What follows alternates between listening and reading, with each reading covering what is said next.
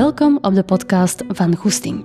Een podcast die gaat over identiteit, persoonlijk leiderschap en ondernemerschap.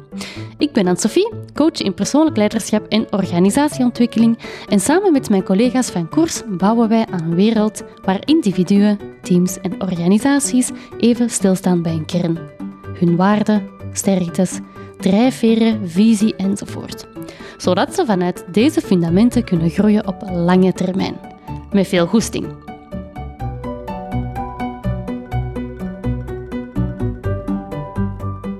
We spreken over rouw vandaag. Een thema dat voor heel veel mensen nog delicaat, gevoelig en moeilijk ligt. En het is een onderwerp dat wij als maatschappij nog wel eens uit de weg gaan. En dat heeft best wel een impact op mensen die een rouwproces doorgaan. En het, daarom is het zo belangrijk om hierover te praten. Ik nodig vandaag dus graag Irmi en Jeremy uit. En Irmi verloor haar broer Roy op de dag van onze podcastopname één jaar en vijf dagen geleden.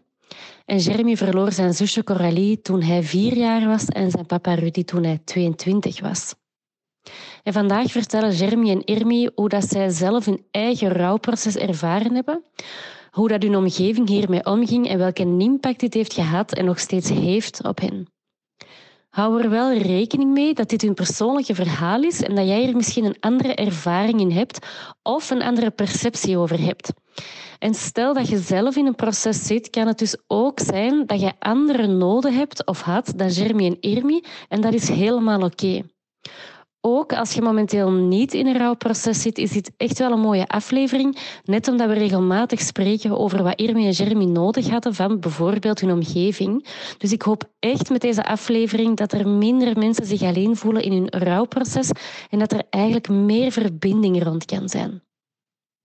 Nu, als startvraag heb ik hen gevraagd om uit een kaartendek met allemaal beelden een beeld te kiezen dat voor hen resoneert met hun eigen proces. Luister even mee.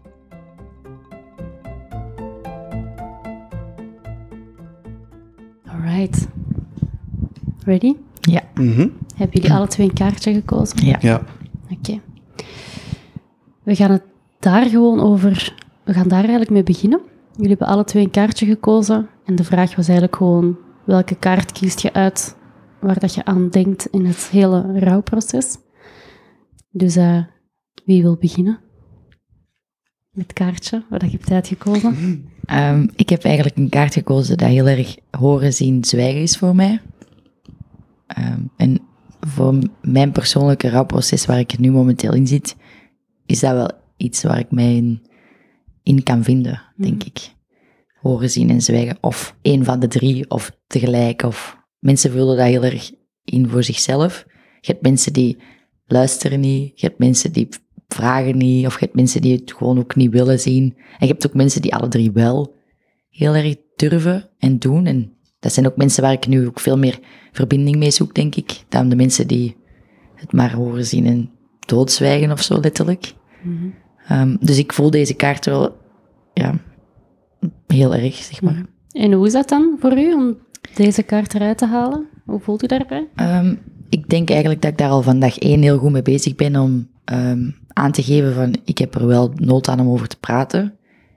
Maar ik voelde dat heel veel mensen daar geen nood aan hadden. Of voor mij invulde dat ik dat niet nodig had of kon gebruiken. Of dat dat een moeilijk onderwerp is, dus we gaan dat uit de weg. Ehm, en ik ben zelf oorspronkelijk ehm, een Nederlandse, dus opgevoed door twee Nederlandse ouders. En dat helpt ook niet echt in België om... De mentaliteit is hier sowieso een stuk minder direct of zo. Niet iedereen, maar de gemiddelde allee, workflow of zo, of, of werk, eh, gerelateerde samenkomsten, dat wordt alleen maar het goede benoemd of, of moeilijke momenten gaan uit de weg. En zeker in een moeilijk onderwerp zoals mijn broer, eh, dat nogal taboe is, drugsverslaving en eh, het is allemaal moeilijk. Dus dat is dubbel moeilijk. Zo, dat was al toen hij nog leefde eigenlijk, een levend rouwproces waar ik al tien jaar doorging.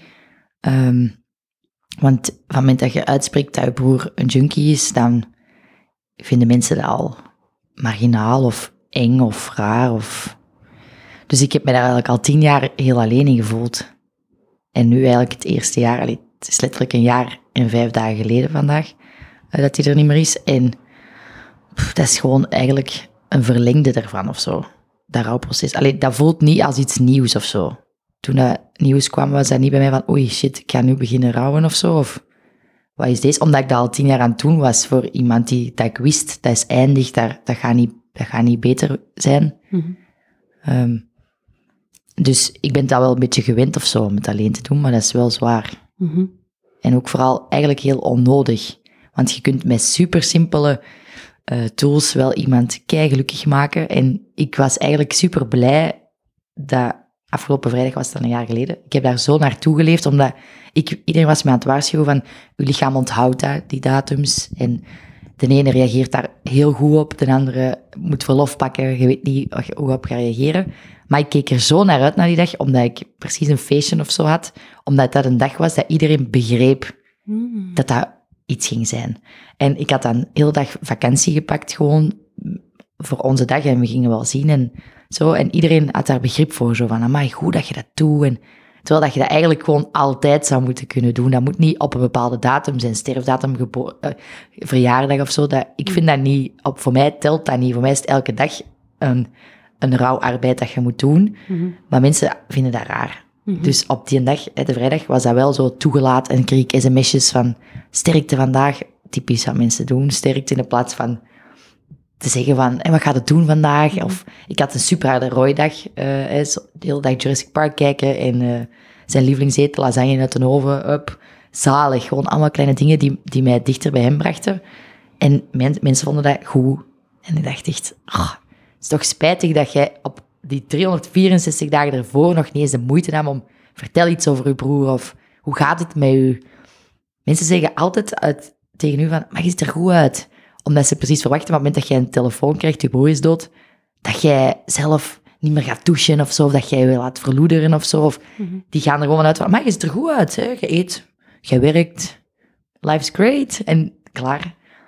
Dat is, dat, dus ik snap ook waarom veel mensen wel een bepaalde manier van aandacht gaan zoeken, omdat je gewoon niet, niet wordt gehoord Mhm. in deze maatschappij of zo. Mhm. Oké. Zeker iets waar we straks nog op gaan, Ja. verder gaan. hè? Want dat is ook een beetje gelinkt weer aan het stukje eh, hoeveel ruimte is er eigenlijk voor gehoord te worden en voor emoties Ja. in deze maatschappij. Ja, en er is wel echt een beweging rond. Hè. Zo, ik ben gelukkig goed omringd door... eh, ik ken heel veel mensen van in de trouwwereld die ondertussen na al die jaren ook uitvaarten doen. Bijvoorbeeld Stories by Mabel, Lieke, die doet nu vooral in plaats van op trouwfeesten afscheid anders. Dat vond ik super inspirerend dat hij dat al deed. En die zet er eigenlijk ook in voor al die Hm. andere manieren van rouw. En ik ben dan pas ook op een rouwbeurs geweest, De Dood Leeft. En dat was echt een dag vol allemaal rouwende mensen, lang, kort. Allee, zoals in mensen die net iemand recent verloren zijn of niet. Eh, jong, oud, mensen die gingen sterven, die zeiden, ja, ik heb borstkanker, ik ga, ik ga sterven, ik wil kijken naar alternatieve manieren Mhm. voor een begrafenis. Ik vond dat super inspirerend en letterlijk die, die opening ging van, jullie zullen allemaal wel rare, raar bekeken zijn vandaag. Toen jullie zeiden, wat gaan jullie doen op de zondag? Ik ga naar een rouwbeurs. Mhm. En ik dacht, ah maar ja, dat is echt... Want ik vertelde ook van, kijk er echt naar uit, zondag. Mhm. Want dat is verbinding, hè. Dat, Mhm. is, dat was echt... Ik voelde van, ik ga hier op mijn plaats zitten en ik ga hier mogen ja, zijn en niet raar worden aangekeken. Mhm. En dat was zo zalig. En ik dacht, amai, hoe sneu eigenlijk dat je dat op zo één dag Ja. hebt gevoeld. Jij straalt helemaal als je Ja, dat ik vond dat zo, Ja, zo fijn om... Ja, iedereen was daar zo warm. ja. Dat is precies of iedereen had zo een of andere liefdesdrugs gepakt of zo. Ja. In de plek van zo de struisvogel naar beneden, like, elke dag. Ja, en dat is echt het woord dat jij zei, de hè, Jeremy. Eh, Mhm. Verbinding, hè? Ja, Het, absoluut. het delen verbindt mega hard, hè? Mhm. Ja. Ja. Ja, en je, je voelt ook gaandeweg, bij mij is dat nu dan een jaar, dat ik heel veel mensen uit de weg ben gegaan, omdat die niet meer eh, juist voelen voor mij. En andere mensen die uit of niks komen, die ook van alles hebben meegemaakt en mijn verhaal hebben gelezen of zo, die die verbinding zochten en die ik nu super dichtbij mij heb, omdat ik mij daar heel close mee voel. Mhm. En andere mensen waar ik mij dus 15 jaar vrienden mee was, eigenlijk gebaseerd op het le Allee, je zijt vrienden, want je zijt dat al gewoon van kleins af aan of zo. En je staat er niet bij stil. En als er zo echt moeilijke dingen in je leven gebeuren, dan, dan beseft echt wie dat, er, wie dat je echte vrienden zijn. En Mhm. dan maakt die andere mensen geen slechte vrienden, maar gewoon ja, zo oppervlakkige vrienden. Zo van, we gaan eens een pint pakken of zo, maar niet zo, hey, ik voel mij verdrietig over mijn broer, kunnen wij eens praten? Mhm. En dat is ook confronterend, want dat is ook weer een rouwverlies. Want je verliest ook weer vrienden daardoor. Ja, ja, ja. Dus, en, en jobs, want je, kunt niet meer, je hebt niet meer dezelfde kracht om, om die, die job te doen. Dus je verliest ook jobs en geld. En dat, is, dat is ook allemaal rouwprocessen op zich. Ja, het is niet alleen impact op, hè, het is geen emotionele Nee. impact alleen, het is heel, heel veel meer als dat. Ja. Oké, belangrijke kaart. Eh. Om het zelfs Ja. nog wat meer over te hebben. Je hebt ook een kaart gekozen, Ja. Jeremy? Ik heb ook een kaart gekozen.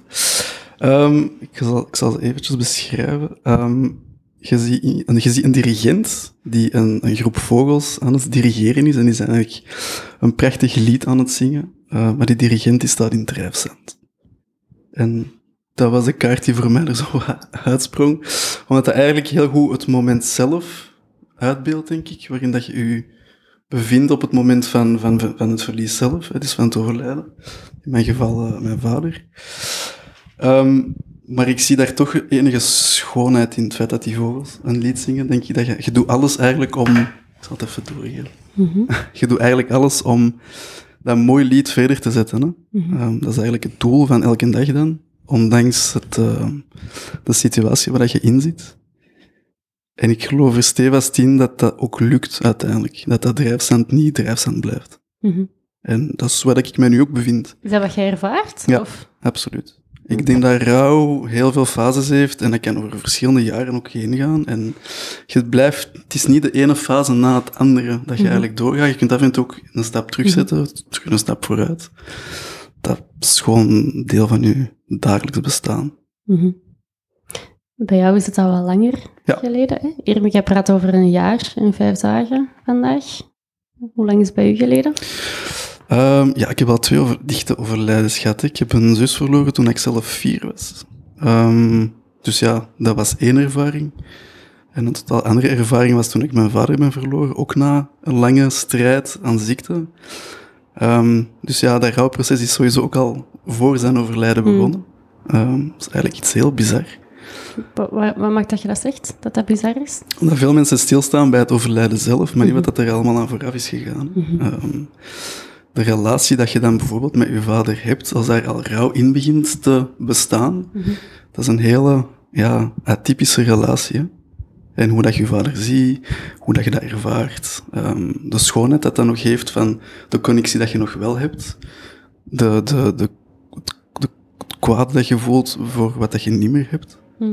En dan dat punt van overlijden, dat zowel eigenlijk als iets heel verdrietig aanvoelt, maar even hard als een soort van verlossing ook. Mhm. Dat is heel confronterend op dat vlak. En dan begint zo een andere fase van, oké, hij is er dan niet meer. Moet het daarmee omgaan? Moet je jezelf terug zo wat herstellen? Gaan, gaan terug bij elkaar rapen? Mhm. Omdat je eigenlijk al zoveel jaren daarvoor jezelf ook een beetje zei, kwijtgeraakt misschien. Dus ja, Mhm. speciale dynamiek. Mhm. Ja. Ja. Ja. Je vertelt zelf dat je twee overlijdens hebt meegemaakt. Ja. Je hebt ook je zusje. Ehm, hoe ervaart je die ervaring ten opzichte van je papa? Want je papa werd je al ouder, hè? Ja, ik was toen 22. Ja. Zo midden in mijn studies. Ehm, ja, dat over, het overlijden van mijn zusje was een totaal andere ervaring. Ik was zelf vier, dus ja, Mhm. heel veel heldere herinneringen heb je daar Mhm. ook niet meer van. Ehm, Was zij uw grote zus? Of... nee, ze was mijn jongere zus. Dus ik was, ja, ik was een jaar ouder. Ja. Dus ja, ik heb dat super jong ervaren. En ik moet eerlijk zeggen, ik heb daar totaal niet een soort van ah, trauma aan overgehouden of zo. Ik denk dat mijn, mijn ouders, mijn moeder vooral, echt heel goed ehm, hebben toegelaten van daar iets van mee te maken. Want die is overleven aan- overleden aan kanker.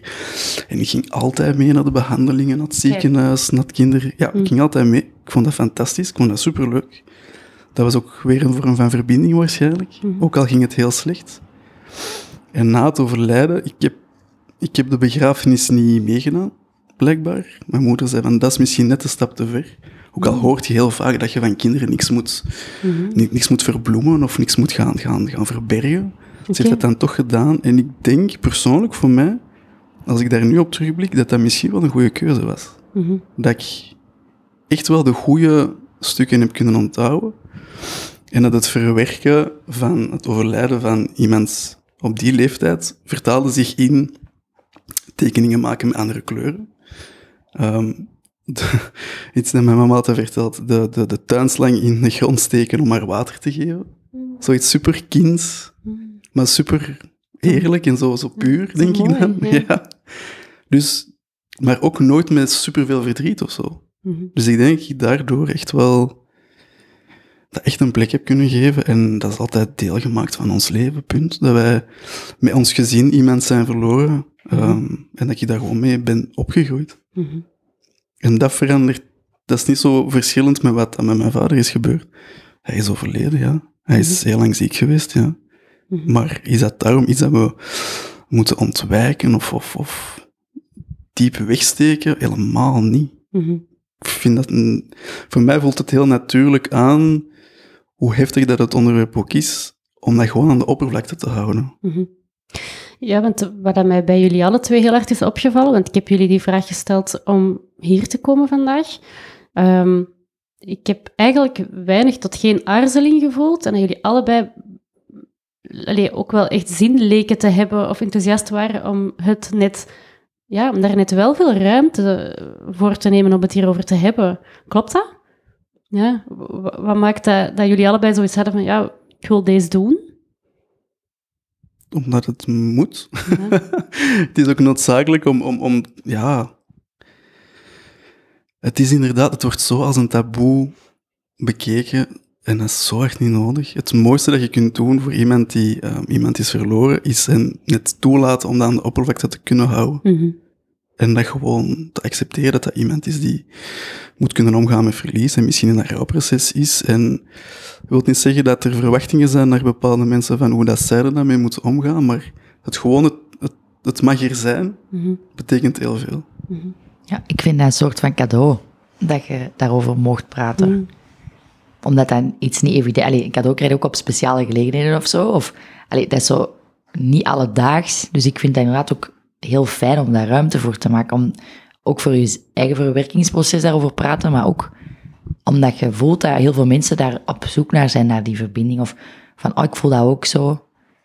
En ik vind dat, ik vind dat iets heel moois. Ik vind dat inderdaad spijtig dat dat zo ja, taboe is nog steeds. Maar eigenlijk heel veel dingen zijn nog taboe. En dat is zo gek, want iedereen komt, allee, vroeg of laat komt ermee in aanraking. Van dichtbij of van ver. En eender wat, wat er in de wereld omgaat nu, oorlog is ook rauw. En heel veel mensen reageren van, ik, ik kijk het nieuws niet meer. Ik hoef dat niet te zien. Dat is eigenlijk exact wat er gebeurt. Een soort oorlog in uw eigen hoofd, waar iedereen ook zegt, ik sap weg, want dat is te moeilijk voor mij. Eigenlijk kan, ervaar ik dat zo. Ervaren jullie dat ook in jullie omgeving? Dat mensen het eh, gesprek ook net niet aangaan omdat ze het te moeilijk vinden Mhm. om het aan te gaan? Ja. Tuurlijk. Ja, En hoe is dat voor jullie?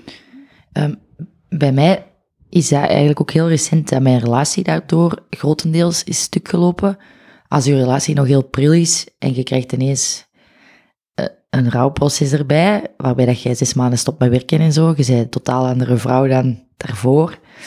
Ehm, en je krijgt er natuurlijk van alles bij, zijn vrienden, zijn ouders. eh, ja, je hebt ineens schoonouders die daar ook ja, verwachtingen hebben van u als persoon. Hè, en, en je voelt van eh, aarzeling langs mijn kant van, oké, daar nu geen mentale ruimte voor. En dat is eigenlijk iets heel zot en ik neem dat die mensen niet kwalijk of zo, omdat dat is iets wat iedereen doet. Maar ik herinner mij dat ik dan kerstmis daar ben gaan vieren en dat, ik, dat iedereen van die familie wist, een tafel vol mensen die wisten wat er een maand ervoor was gebeurd. En geen enkele persoon die aan mij vroeg, ça va met u? Of oh, lukt het? Of iets. Of, of een toasterprooi, al, al was dat maar santé, eh, niks. Dat bestond niet. En dat was mijn eerste ervaring dat ik dacht, wauw, dat wordt hier gewoon twee keer doodgezwegen, letterlijk. En dat was zo eenzaam. En dan hoorde ik zo altijd die stem van, eh, van zo'n gedicht dat ik ooit heb gelezen, van alleen is maar alleen ook met veel mensen om u heen. Mm. En dat is de eerste keer in lange tijd dat ik dat ook zo voelde van wauw. Het is echt ik die het moet doen. Zo. En dat zijn dan mensen, dat is schoonfamilie, dus je hoort daar wel ja, bij in een manier. Maar eigenlijk zijn jullie nu jullie familie aan het vieren en die van mij mag precies niet bestaan of zo. En eigenlijk achteraf gezien had ik dat toen ook gewoon kunnen zeggen aan die tafel van hey, ting, ting, ting, ik, ik eis hier de ruimte op, maar dat is ook niet mijn natuur. En dat zit niet in mij om dat eigenlijk zo te doen, maar eigenlijk had dat wel gekunnen om dat te zeggen, jongens, bedankt, heel fijn dat je hier plaats is in jullie familie voor mij, maar ik wil graag mijn broer even herdenken of zo. Of, dat, dat is een ri- ritueel dat sommige mensen wel doen, hè, van even bidden of een kaarsje aansteken. Maar eigenlijk in deze, als jonge vrouw nu, worden er eigenlijk zo geen tradities meer rond Mhm. gedaan of zo. Mhm. Dus je merkt wel, ja, dat, dat heel veel ja, mensen dat voor u bepalen van, we gaan het er gewoon niet over hebben. Ik Want vind... stel je voor dat ze begint te huilen. Ja, Het is dat vooral, hè? Stel je Ik voor dat hij het moeilijk dat- krijgt. Ja. Wat En- dan? wat dan? Maar als we allemaal alcohol drinken en allemaal emotioneel worden, dat is niet erg. Dan zitten we een emmerke klaar, haartjes omhoog, hahaha, lachen. Maar stel je voor dat je nu begint te huilen. Wat is, dan? ja, dat is pijnlijk. Terwijl ik huil dan, wij gingen dan naar huis en ik begin toen te huilen van, wat was dat voor oppervlakkige Mhm. avond? Ja, en ook daar brengt mij naar iets waar we het er straks ook over hadden. En dat is ook het... Hoe mooi kan het ook zijn Ja, ja. dat eh, iets huilen, dat wordt nog altijd heel erg gezien als iets dat we niet willen, iets dat we Of willen die zelfs niet vermijden. mogen als kleine. mogen. Als op school word je Ja. direct ge- gezegd, stil, hier is een zakdoek en up, er pak u. Daar begint het al Er is bij, niemand die naast u komt zitten en, en vraagt, wat is er? Hoe vaak is er zelf echt getroost door iemand? Ik ken nooit. Valde je op de grond, hier, kom, het valt wel mee. Hup, een plakkertje erop en oké, dat is, een, dat is een, een pijntje, dat gaat voorbij. Maar als jij wordt gepist of zo, er is geen, alleen begeleiding op school. Mensen gaan daar uit de weg, want dat is moeilijk. Mhm. Mhm. Wij worden dat gewoon als, van school, allee, als kind op school direct Mhm. geleerd van, kom sterk zijn en Mhm. gewoon doorgaan en presteren. Mhm. Je leert ook sowieso ook om mensen geen, geen, geen pijn te doen, Ja, hè? ja, voilà, ja. En, en geen verdriet aan te doen. Dus ik denk dat mensen ook automatisch zo'n beetje iets, iets hebben van, ja, ik ga het niet vragen, want ik ga die persoon daar, daar terug in die, in, die, in, dat, in die emotie plaatsen en dat wil ik niet. Voor die persoon. Dat is eigenlijk, ja, ik weet, Ja, ik ga er ook vanuit dat niemand doet dat bewust. Hè. Het is niemand aan die tafel dat zoiets heeft van, "Goh, ik ga die nu eens hè. We moeten die eigenlijk helemaal niet, eh, laat die maar lekker eh, in de eigen soep gaan koken met haar verdriet. Pff, er is geen ruimte voor. Maar dat is inderdaad omdat, omdat mensen bang zijn van de echtheid of zo. Mhm. Want eigenlijk als je dan heel hard uitzoomt in je helikoptertje en je doet die avond opnieuw, daar is eigenlijk over niks diepgang. Hè. Daar wordt gepraat over hoe stop je job en voordat je bent uitgepraat, komt er een glas kava in. Niemand is daar echt... Allee, het is allemaal heel oppervlakkig en op het moment dat dan echte dingen dan laat het over iets gezellig hebben. Hè. Als er iemand nog maar het, het woord oorlog uitspreekt, of zo nu ook, ja, gaan we nu toch... Allee, focus dus op de goede Ik dingen. heb zin om, om mij even Ja, te ontspannen. Zeg eh, laten we het gezellig houden. Hè. Ja. Ja, en dat is wel, rouw is wel echt, hè. Mhm. Dat is niet dat je gewoon even kunt uitzetten in de chauffage af. Nu niet. Dat is, dat is er permanent en je kunt zelf kiezen hoe hard laat je dat je leven beïnvloeden of hoe hard werkt het eraan. Maar dat is er wel heel de tijd, hè. Mhm. Mhm. Zo van, gelijk de zee, hè, komt en gaat en soms heel echt ineens zo'n tsunami en op andere momenten voelt je zelfs niks. Mhm. Maar, ja. Oké. Dat is eh, een voorbeeld.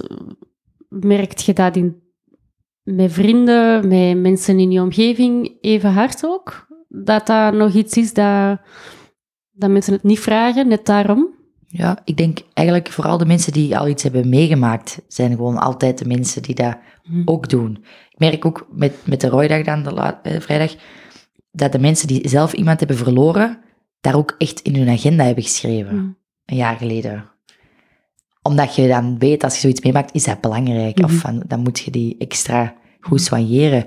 En daar ben ik zelf ook van verschoten van, eigenlijk deed ik dat zelf ook niet zo goed. Ik ben eigenlijk even... Allee, ik ben altijd wel heel erg begaan geweest met de mensen, maar ik deed die kleine dingetjes die nu heel veel waarde hebben, Mhm. ook niet voor iemand anders. Mhm. Maar ik probeer die wel te vertellen van, dank u, dat heeft mij veel gedaan. En tegen andere mensen te vertellen van, Mhm. dit heeft mij zoveel deugd gedaan. En in de hoop dat mensen dat opslaan en daar iets mee doen. mee doen. Meer kun je niet doen dan zaadjes planten en, Ja. en dat blijven zeggen van, eigenlijk, als je mij echt gelukkig wilt maken, moeten we een beetje over mijn broer laten vertellen. En wat hun daarmee doen, is dan bij hun, maar dan heb je het wel aangegeven wat je nodig hebt. Inderdaad, ik ben misschien ook niet zo heel duidelijk in, in hoe, wat wil ik, of mensen kunnen dat ook niet ruiken, hè, wat die Wat andere persoon hebt. verwacht. Ja. Dus Ja. ik denk dat dat een beetje een combinatie is van alle twee, dat je ook moet durven ruimte Mhm. innemen van, hé, hey, dit is wel belangrijk. Ja, en ik denk dat ruimte nemen e- ene is uh, dat mensen soms nog wel wat moeilijk vinden. Mhm. Dat is iets dat bij ons in coaching eigenlijk in 80% van de gevallen hebben we het daarover. En dan niet per se, dat kan in, in, verschillende, uh, in verschillende situaties zijn, maar ruimte nemen is echt een, een, Mhm. een, uh, ja, een topic dat, dat heel, voor heel, heel veel mensen heel moeilijk is. Um, maar om ook terug te komen op, op dat van der Juist, ik ben ook wel benieuwd hoe dat uw ervaring daarin is, Shermy. Um, maar ik had het ook over deze podcast gehad met iemand van, ah, ik, ik, uh, ik vind het belangrijk dat we dit gesprek hebben, ik kan het daarover hebben. Uh, en de persoon stelde mij ook direct de vraag van, ja, wel, ik praat er eigenlijk ook nooit echt over, omdat, letterlijk dat, omdat ik, ik wil die mensen niet lastigvallen op een leuk moment, of ik wil, ik weet niet of dat ik dan wel dat, dat dat mag. Ik wil, ik wil niet die een moeilijk moment. Uh, dus ja, ik weet eigenlijk gewoon niet wat ik moet doen. Um, dus dat is vanuit ergens een goede intentie. De intentie is daar, maar het is niet wat je nodig hebt als je zelf in dat proces zit.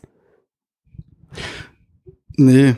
Hoe ervaarde jij dat? Ja. Goh, ik heb dat ervaren toen ik 22 was. En ik denk dat ik heb moeten leren dat de mindset van een 22-jarige, ook waar dat mijn vrienden toe behoren, um, dat dat anders is dan bijvoorbeeld vandaag. Ik denk dat moest dat vandaag terug gebeuren, dat um, dat, dat een heel andere uh, ervaring zou zijn. Dat mensen misschien uh, meer de neiging zouden hebben om het inderdaad in hun agenda te zetten. Een, een zekere maturiteit daar rond te hebben.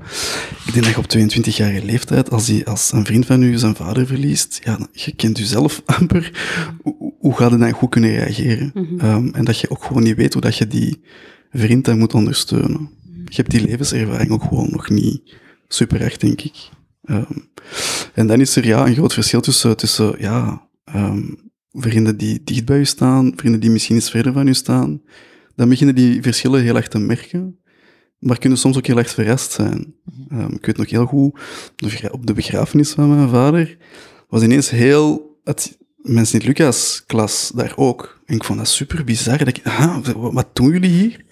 Die, die vonden het allemaal zo vanzelfsprekend van, ja, nee, allee, jij zei je vader verloren, hier staan we. Hè. Mm -hmm. Zo simpel is het. En, en dat heeft mij enorm veel geholpen, ook met verder zetten van school en al die dingen. Dat, dat, ja, ik wist dat die band er was en dat was ongelooflijk, ongelooflijk fijn. Je hebt dan bijvoorbeeld andere heel naaste vrienden, die ik heel goed weet hoe dat die in elkaar zitten, die dat dan mega awkward vinden om daar iets over te zeggen, omdat ze gewoon niet weten hoe, onder andere door de leeftijd, maar ook puur door hoe dat die zijn. En dan ze daar misschien wat gefrustreerd over, van allee, ik, ik verwacht net van u dat het dan wel lukt, dat de conversatie wel komt, en dan komt dat niet. Maar op den duur beginnen dat wel te snappen waarom. Dat is gewoon een onderwerp die zo intens is en zo voor iedereen anders is, dat je niet kunt verwachten van iedereen, van voilà, voor iedereen moet er zo mee omgaan en dat moet allemaal geaxeerd zijn op wat ik voel en hoe dat ik dat ervaar. Dat is, ja, als 20, 22-jarige denkt je misschien van wel, maar met de jaren leerde van, oh, ik, dat rouwproces draait eigenlijk niet alleen daar rond. Dat is ook vooral hoe dat je er zelf door wandelt en hoe dat je het zelf een, ja, haat die uitspraak een plaats geeft, maar dat schetst wel wat ik um, wil zeggen. Um, ja, het is, het, is, het is super ja, uh, dynamisch hoe dat mensen daarmee omgaan. Het kan heel erg verschillen van de ene tot de andere persoon. En nu? Hoe is het voor u nu? Um, nu is dat gewoon heel erg deel van wie dat ik ben. Dat is gewoon zo. Ik heb dat echt een plek gegeven en ik kan daar perfect over praten. Anders zou ik vandaag ook niet zitten. En ik praat er ook graag over, omdat ik dat niet meer zo associeer aan iets, dat zo heftig is. Als dat net gebeurd is, de situatie waar jij nog momenteel in zit, dat is super heftig. Dat is echt net gebeurd en, en, en dat is heel emotioneel geladen. En, en dat zal altijd emotioneel geladen zijn, maar die emoties veranderen ook. Again, ik spreek uit eigen ervaring en dat is, mijn eigen persoonlijke traject dat ik, dat ik heb afgelegd. Maar ik heb volgens mij echt geleerd van dat um, niet een plek te geven als in het weg te steken. Van oké, ik heb dat nu verwerkt en dat ligt achter mij. Ik heb dat gewoon een plek aan de oppervlakte gezet. Gegeven, sorry. En, en dat wil niet zeggen dat als ik bijvoorbeeld een nieuwe job start, dat ik mij voorstel en dat ik zeg van ja, ik heb mijn vader verloren. Dat zou ook een beetje raar zijn. Maar als die topic komt en mensen vragen van, ah, wat doen uw ouders? En dat ik gewoon heel gewoon kan zeggen, ja, mijn moeder doet niets, mijn vader is overleden. In dezelfde zin, even Mhm. vlot. Ehm, en mensen verschieten daar soms wel van. Dat is, ah, oké, heftig. Mhm. Ik zeg, nee, dat is prima, dat is oké. Je hebt nog andere mensen op deze planeet die dat hebben meegemaakt, dus dat is gewoon wat dat het is. Mhm. En ik vind dat wel tof. Allee, ik vind dat wel ik vind dat leuk dat ik daar ben geraakt. Want ik denk dat misschien andere mensen daar moeilijker mee hebben of niet. Of allee, iedereen heeft zijn eigen traject. Mhm. Ehm, Ja, ik hoor bij u zo ook wel echt een stuk acceptatie Ja. daarin. En dat is daar en je wilt daarover praten en daar mag ruimte voor zijn. mhm. Ja, Ja, ja, En absoluut. En eh, met uw mama, heb je daar nu nog veel gesprekken over? Want ja, die heeft natuurlijk net zoals u, u haar dochtertje verloren en Mhm, nu haar mhm. man Ja. haar waarschijnlijk steun en toeverlaten. En dan Ja. ben jij daar waarschijnlijk als enigskind nog misschien? Of? Ja, ja. Dus ja, jij bent nu de enige overblijvende eigenlijk. ja, ja, ja. Doen jullie dan ook op de verjaardagen van die twee iets? Of daar rond? Of gelijk nu kerstmis, is dat dan dubbel moeilijk? Of eigenlijk dubbel schoon? Of... Dat is een heel toffe vraag, want wij verschillen daar heel erg in elkaar. Misschien Ja. is zij nog wel zo oh, heel in dat Ja, moment. ik- En, Ik denk dat ehm, wat dat ongelooflijk is, is de verbintenis tussen mijn moeder en ik. Door wat dat we samen hebben meegemaakt. ehm, ja, de verbinding is gewoon daar en supersterk. En, en, en, en ja, ik vind dat echt fantastisch. Ik vind dat echt een van de mooiste zaken die daaruit is voortgevloeid, is de verbinding met mijn moeder. Dat, dat is echt fantastisch. Maar ik denk wel, we zijn twee verschillende generaties, dus we hebben twee verschillende manieren om daarmee om te gaan. Ik denk dat de, de, het aangeleerd gedrag bij mijn moeder is van, ik moet dat verwerken, ik moet dat wegstoppen, dat mag nooit meer aan de oppervlakte komen, want anders eh, zijn die emoties daar weer, is veel te heftig. Eh, en dat is moeilijk. Je merkt heel erg dat bijvoorbeeld mijn moeder daar ehm, veel emotioneler over wordt, als ze daarover moet praten, over haar dochter, over haar man, ehm, dan als ik dat bijvoorbeeld moet doen.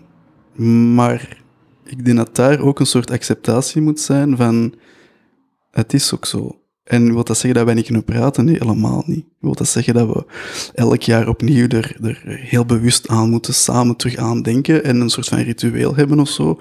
Nee. En dat is ook prima. Ehm, we gaan een keer per jaar naar het graf eh, van mijn zus. We hebben daar mijn vader ook uitgestrooid, dus die zijn ook samen. We gaan een beetje opkuisen. Ehm, mijn moeder moet het wel altijd vragen, want ik zit met mijn leven en dat zit aan de oppervlakte en ik, ik, ik doe wat ik doe dagelijks. En ik denk, ah ja, juist, ik moet daar terug aan denken en laten we dat inderdaad doen. Uh, maar ik ben super blij dat ze dat dan doet en vraagt en dat we dat samen gaan doen en dat graf gaan opkuisen. En... Ah dus ik denk dat dat oh, iets heel spontaan is geworden tussen ons twee. Um, dat de juiste plek heeft gekregen, maar dat we elks als individuen ook anders ervaren. Ja. Hoe ervaart jij dat hiermee? Is dat ja, ik kan, ik kan me dat wel voorstellen. Allee, eerlijk gezegd, ik heb, uh, ik, ik, ik, heb ook niet echt ouders waar ik... Allee, ze leven nog, maar daar is ook alles mee gezegd. Um, dus dat is, wat jij zegt, zo, dat, verbrengt, dat brengt ook samen, hè, verdriet. Maar dat kan ook nog extra uh, ver uit elkaar... Uh, als iets kapot is, kan het duidelijk nog harder kapot ja. of zo. Want je hebt dan natuurlijk... Uh, ja, iemand sterft en uh, ja, je hebt de nabestaande en iedereen heeft een eigen mening. En als er al familieruzie is, ja, je kunt nog niet overeenkomen over een futiliteit, laat staan over gaan we die begraven of cremeren. Dat was echt met, allee, met stemmen, als in van, wat, wat vind jij, wat vind je, allee, er was geen enkel verbintenis aan van, hé, hey, laten we deze voor onze broer doen of zo. Dat is ook exact de reden waarom dat hij een overdosis heeft gedaan, omdat hij alleen was. Allee, die had mij als zus. Ik heb zijn hond in huis, zijn kat in huis. Uh, ik heb die tien jaar verzorgd en mijn ouders hadden iets van moeilijk, moeilijk, moeilijk. Ja, en dat zijn de mensen die het hardste huilen bij dat graf. En ik heb daar heel veel moeite mee. Ik heb daar altijd voor Roy ook zijn stem geweest. Dus dat heeft ons echt heel... Allee, dat was verschrikkelijk. Dus dat is nog steeds moeilijk, want je hebt ge geen... Zoals jij zegt, van, je hebt een supersterke band met je mama mee daardoor gekregen. voor mij is dat mega triggerend van, maar je kunt dat met niemand delen, want Roy kent ook niet veel mensen, want in Dru's bestaansleven is heel eenzaam. Dus je, had, je hebt ook bijna niemand buiten zijn vriendin om dat echt verdriet te delen of de mooie momenten mee te delen, want al mijn vrienden kennen mijn broer niet. Mhm. Dus dat is wel echt iets dat je heel hard mist, zo van, Mhm. maar dat is echt dubbel eenzaam. Daarom dat je dat ook bij die schoonfamilie zo hard zocht, omdat je dat thuis niet hebt en je denkt, oh, die hebben wel een heel warm gezin, maar je hoort daar niet bij, want je zit de plus one met alle rare problemen. Dus dat is, dat is wel iets raars. Mhm. Dus je zoekt dat bij andere mensen, logisch, want je moet dat ergens wel voelen. En ja, dat is, dat is heel confronterend dat je dat bij heel weinig mensen vindt. Maar er zijn er, hè. Mhm. Ik ben heel goed omringd met mensen waarvan ik het helemaal niet verwachtte, die daar heel dichtbij kwamen. En, Mhm. maar ook wel scary. In dat welke ik- zin? Zo van, maar die was aan begraven, een week erna of zo. Het leven ging door, hè. Mhm. Eh, Zeer herkenbaar. Eh, en ik had dan het geluk of ongeluk, als in van, ik ben zelfstandig, dus ik ga niet naar mijn werk. Maar ongeluk als in, als jij, bijvoorbeeld mijn moeder, die ging naar de dokter en die kreeg een briefje voor zes maanden en die werd doorbetaald. Ja, zelfstandige, en je hebt niet echt een gebaarborgd inkomen, wat ik dus ook nog nooit over had nagedacht, weet ik veel. Ik ga altijd werken, ziek of niet. Nog nooit over nagedacht, dat was dan een keuze, hè, of je gaat werken of niet. Maar zes maanden thuis zitten, dat is je spaargeld, hè. Mhm. Want je moet wel elke dag eten en Mhm. ja, je, kunt- je, je, doet niet, je, je kunt zelfs niet van je, eh, jezelf douchen is al een opgave. Laat staan dat ik trouwfoto's moet gaan maken. Mhm. En lekker familieportretten gaan maken. En een fotootje met de broer, fotootje met de zus. Haha, leuk. Ja, je zit natuurlijk net Oeh, midden in die sector. Ja, hè. en je moet heel de tijd je pokerface opzetten. En ik kan dat supergoed, maar ik, ik, ik kreeg het niet meer opgebracht om te doen. Hm. Ehm, dus wat ik bedoelde, met, dat was dan een week voorbij. En dan was de eerste week bloemen op de, op de stoep. En eten van vrienden die zeiden, anders gaat ze niet eten en zo. En de begrafenis was voorbij en het leven ging door. En klanten sturen ook van, goh, mij eh, super sterkte en zo. Vraag je, ja, voor onze trouw alles nog oké? Ja, natuurlijk, ik zal wel zorgen dat ik in de zomer terug op een running ben. Maar dat was wel moeilijk, want als jij zo eh, 30, 40 koppels doet, die je altijd sturen, hey, alles goed. Maar je weet, elk bericht dat je krijgt is lief bedoeld. Maar dat geeft zo'n verstikkend gevoel van, laat mij gewoon even gerust. Dat zijn die dingen die zo Ah. het gevoel geven van, ja, niemand snapt wat ik nu meemaak. Nee, Of dat is dat echt, je voelt je dan al zo alleen en je hebt al zo verdriet. En eigenlijk moet je dan ook nog verantwoorden aan je klanten. Van ja, het komt in orde. Ik ben even zes maanden niet, maar ik zal zorgen dat ik er in april, ben ik er hopelijk. Ik denk dat alles goed is. En dat was heel moeilijk voor mij, want ik, werd daar, ik heb dat dit jaar gemerkt dat ik ook wel van job ga moeten veranderen. Ik, ik, dat is zo oppervlakkig en moeilijk en confronterend vooral. Ik kan dat niet meer zo aan. Dat, dat, dat is ook logisch, hè. Je hebt je eigen wond en dat wordt gewoon letterlijk zoals zout elke dag. Kijk eens hoe leuk leven ik heb. Ik ga trouwen. Je eigen relatie is naar de zak. Eh, ah, ik wil foto's van mijn familie. Ik heb geen familie. Allee, dat is super moeilijk om te zeggen, dat is mijn werk. Klik. Ik ben ook maar een mens en ik heb dat eigenlijk altijd goed kunnen. Maar ik voel, dat is te heftig voor mij. Ook al is dat mijn passie en zo, maar dat, ja, dat, dat is zwaar beladen. En dat, ik, ik wil mijn eigen dat niet blijven aandoen om dat te zien hoe de andere mensen dat hebben of zo. En jij hebt dat helemaal niet. Mhm.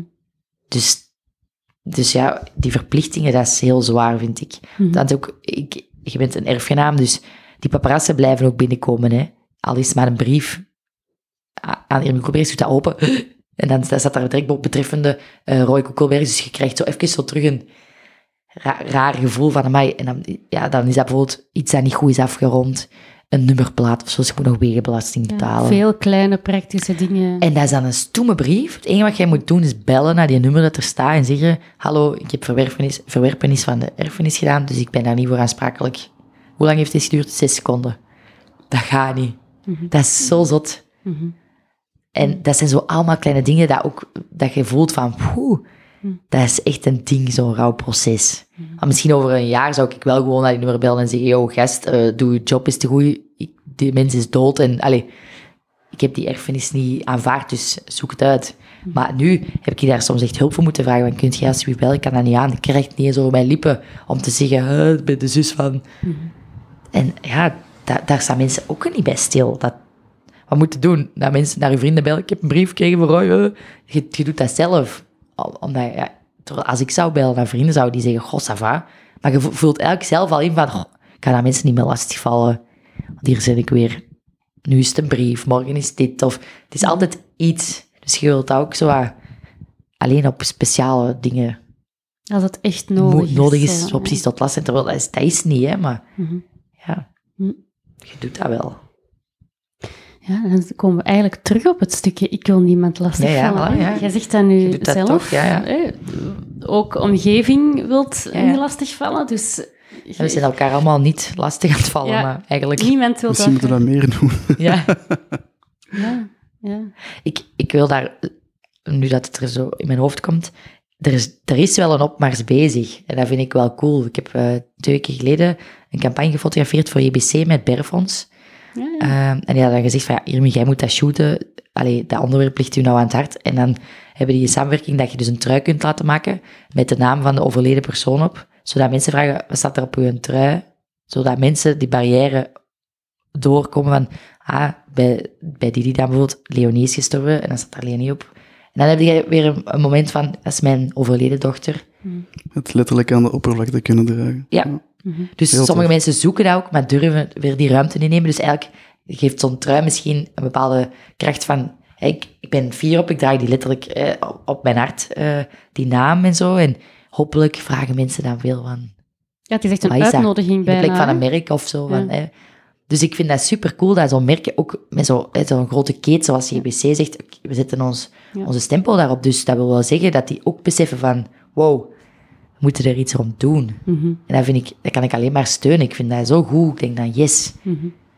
Of ik dat zelf zo'n trui zou aandoen, waarschijnlijk niet. Maar ja, er is wel weer gesprek rond, hè. En dat vind ik goed. Mhm. Ja. En ook zo, die campagne, dat waren allemaal mensen die dat een kindje hebben verloren, vroeg geboorte, of echt een, effect, een paar jaar oud, eh, aan, aan een ziekte of zo. En je, je voelt dat die zo dankbaar zijn voor die stem. Dat is zot. Soms eh, ben ik zo, heb ik zo spijt dat ik zo veel heb gegamed vroeger als kleine. Zo Sims. Hè. Dat was super gemakkelijk. Je zit allemaal in een ruimte en er hangt een bol boven je kop. En die is groen als het goed met je gaat en rood als het slecht met je gaat. En je kon dat gewoon aflezen. Amai, die heeft iets nodig. En eigenlijk is het zo simpel als dat, hè. Je zou allemaal gewoon een armbandje moeten aannemen van oei, die is wat moe of zo, we gaan die wat gerust laten. Of oh, die is... Maar wij, wij, wij verleren dat. Mhm. Want wij zien er al, allee, wij leren om pokerface en wij je wordt beloond met, je ziet er goed uit, wordt beloond met, maar je- die was vrolijk. Mhm. En inderdaad, dat is, dat is, dat is ook wat wij doen, hè. wij volgen maar, hè. wij zijn ook maar schapen, hè. Wij, Mhm. wij doen dat omdat dat van ons verwacht wordt. Tuurlijk gaan wij op een trouw geen scène maken of staan wenen of gaan wij dansen en ja, dat wordt van u verwacht, hè. Dat is iets wat ik in, eh, in sessies bijvoorbeeld heel vaak hoor, nog altijd, is zo, vanaf dat het gaat over kwetsbaarheid of huilen, of dat het woord zwak. Hoe vaak dat ik het woord zwak hoor in dezelfde zin. Ja, maar ik kan dat toch niet doen, want dat is zwak. Of ik kan dat toch niet benoemen, want dat is... Eh, en eh, zwak en sterk zijn, dat zijn zo twee woorden die zoveel voorkomen. En dat is heel diep geworteld. Dat, dat, dat zit echt in, in wat, je er zei, wat je er juist zei, dat zit echt diep geworteld in onze opvoeding, in ons onderwijssysteem, nog altijd. Als ik, Je zit daarvoor getraind. Ja. Letterlijk, klik een hond. Ga zitten en krijg een koekje. Dat wordt beloond. Wat zeggen wij tegen ons hond? Ga zitten, hier is een koekje.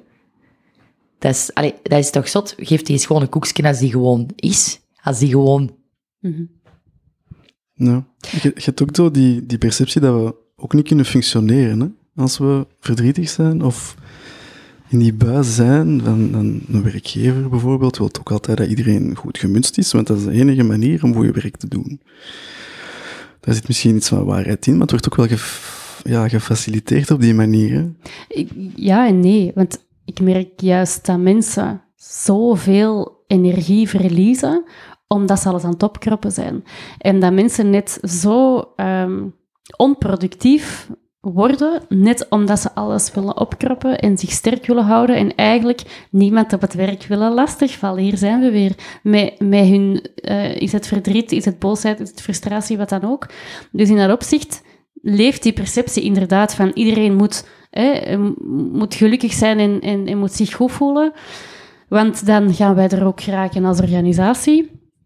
Terwijl het net andersom is. Laat mensen ook wat meer het uiten, hè, zich, zich uiten, op welke manier dan ook. En als iets eruit is, geloof er ook wel in, als je een goed gesprek kunt hebben met iemand, en dat gesprek duurt misschien een half uur, of een kwartier, of misschien een uur, maar daarna zal die persoon zich goed voelen, dankbaarheid, uh, verbinding, en zal die de rest van de dag misschien wel terug kunnen functioneren. Terwijl als die s morgens de deur is uitgelopen, heeft uh, iets, eh, een moeilijk gesprek gehad thuis en die kan daar niet over praten, ja, gegarandeerd dat hij daar een hele dag mee rondloopt. Dus in dat opzicht geloof ik gewoon heel hard in het wel die ruimte maken. En dat kost dan misschien een half uur of een uur.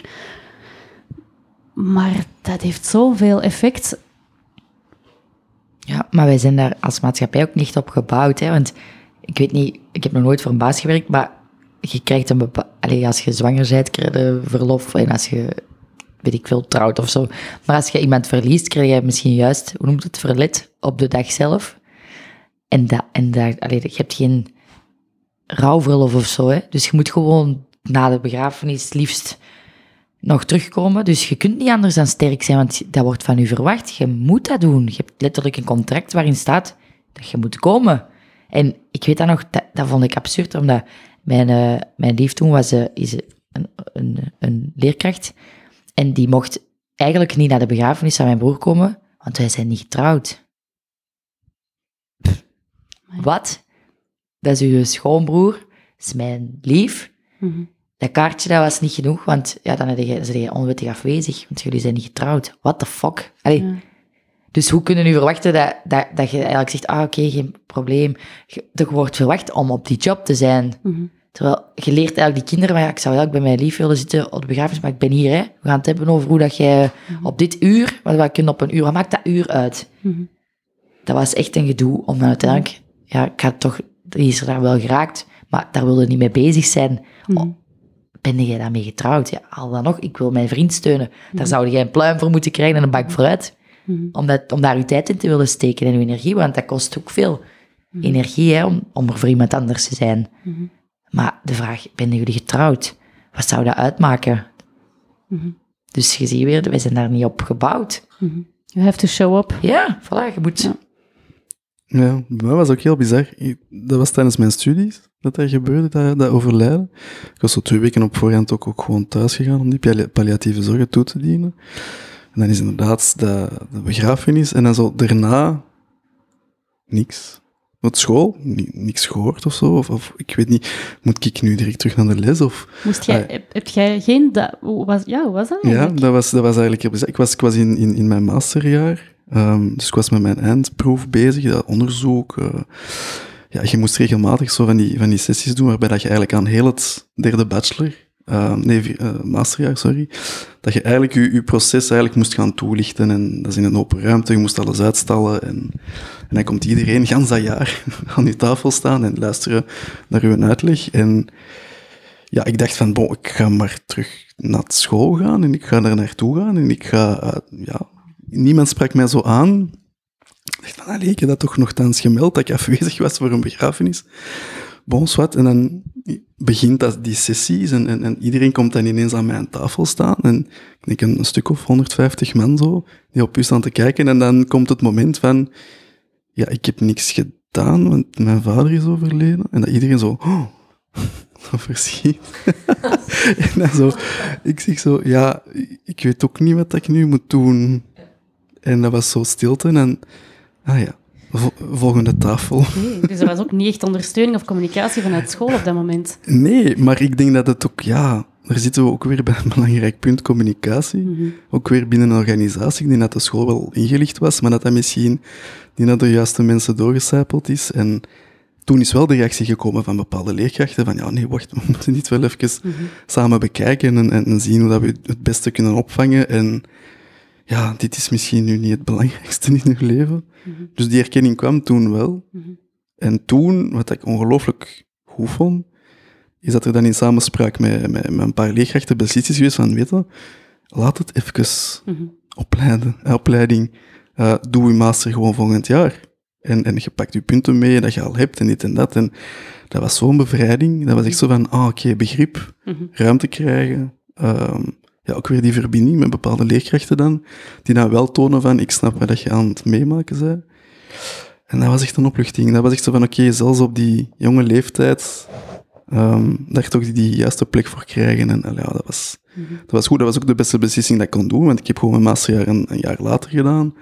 En dat heeft eigenlijk ja, alles in gang ge- ehm, gestoken om de, de copywriter te ontmoeten met wie dat ik dan achteraf ben beginnen werken. En daar is zo, eigenlijk zo'n beetje een bal beginnen rollen, daardoor waar dat ik eigenlijk ja, voor op een of andere manier ook positief terugkijk op heel die, die ervaring. Mhm.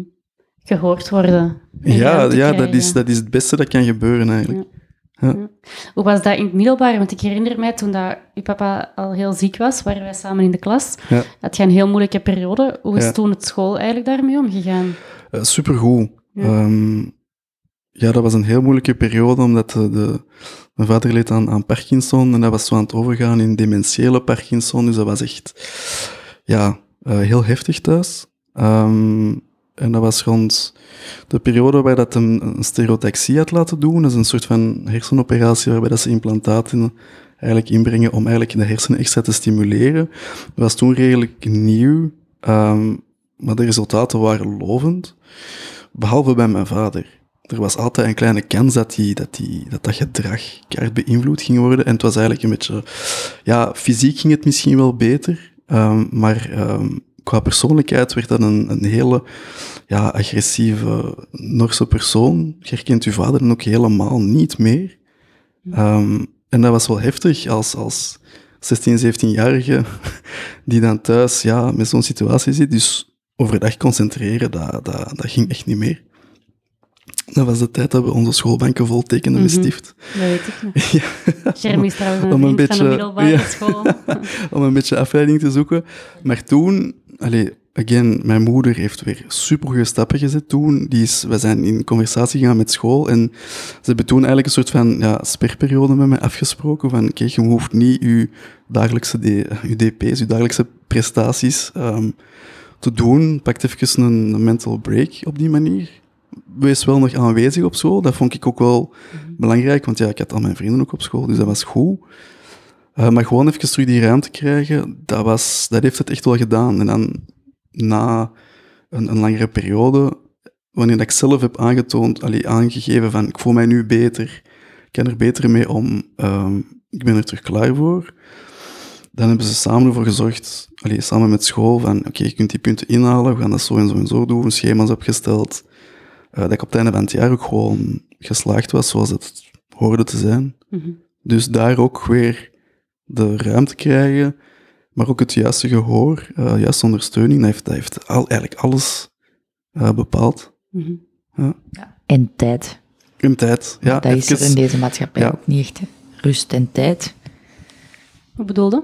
Ja, Gemaakt dat je dat zegt? Omdat, omdat we vooruit moeten en we moeten, moeten die schoolwerk doen en we moeten naar ons werk, we moeten geld verdienen. En we leven al sowieso in zo'n drukte dat je inderdaad gewoon geen tijd hebt om dat rouwproces te doen. Ja, want het is ook wat je zegt. Hè? Als zelfstandige, Ja. zonder gewaarborgd inkomen, dan is het Ja, een eigen keuze van Ja, oké, voilà. ik ga nu En- zes maanden stoppen en dat heeft impact. ja en als je daar niet... Als stel je voor dat ik als blijven doorwerken, had die na zes maanden misschien die crash ook gekomen. Dus voilà. zoals je zei, dat is goed dat je dat op pauze mocht zetten, maar dat gaat ook niet altijd. Hm.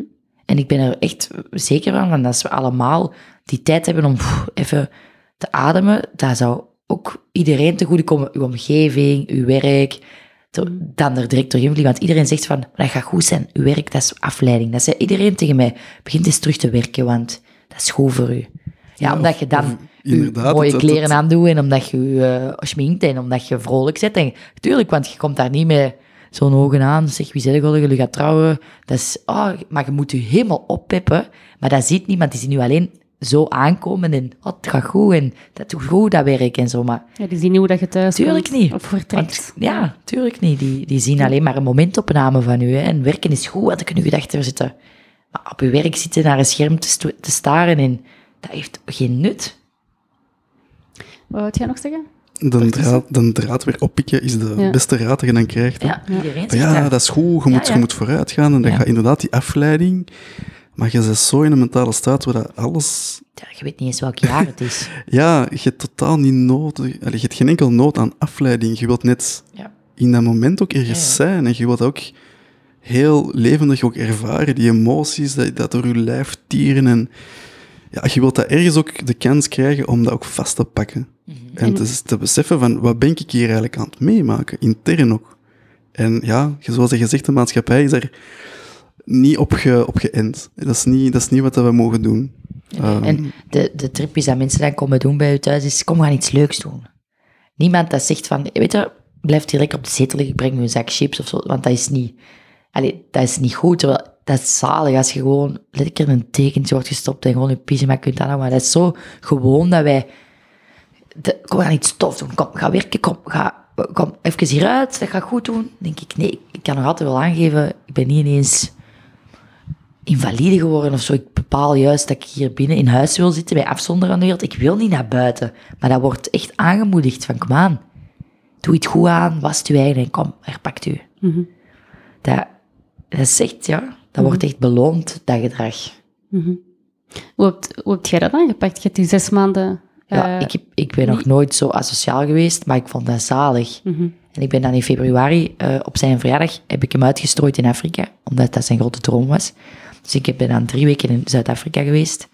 En ik dacht, ik ga gewoon wel eh, aanvoelen waar en zo. En dat was kei schoon, dat was voor mij super therapeutisch. En toen ik op de vlieger terug was, dacht ik, oeh, zalig. Mhm. Dat was echt een opluchting en dat heeft mij echt heel goed gedaan. Maar ook zo weer eh, een beetje te positief van, amai, de zon schijnt daar, kom, en, en het gaat beter met mij. Het gaat, het gaat veel beter. En dan komt het terug en dan is het hier nog dikke winter. Het winterdiep en je begint helemaal, je krijgt weer een klop van dat zorgeloze, dat je daar, niemand dat even aan u vroeg van, eh, wie zei jij eigenlijk gewoon, wat wilde jij eten? En dat was echt verzorgd worden, hè, want eh, je gaat ergens eten en niemand kent u, dus je hoeft ook niet de hele tijd eraan te denken, dus je kon even terug eenmaal iemand anders zijn. En dat was zalig, maar dan komt hij terug in een wereld waar dat, de opmerking is, maar jij bent zo bruin, ze zijn een zonnebank geweest, zo heel oppervlakkig allemaal, zo nee, ik ben mijn broer gaan uitstrooien. Ah, en voor wat daar? In de plek van, ça va met u? Voor wat in Afrika? Ah, oké, ja, ja. En, en dat, dat is dan zo, ook niet waar, of hoe, of en, of, of niks. Dus dan staat het daar zo, oké, ik heb iets super zot gedaan, maar, Ja, je wou wel een keer vertellen. maar dat is weer iets raars. Of dat, is, dat wordt weer, dat is waar, dat is vreemd. Ja, en je gaat het toch op een bepaalde manier wel wat zoeken, ze, die... Allee, aandacht is een lelijk woord, maar zo de, ja, de verbinding daar rond. En dan heb ik dat ook gewoon gedeeld, want ik, ik, ja, ik ben natuurlijk fotograaf, dus ik post veel van mijn reizen en foto's.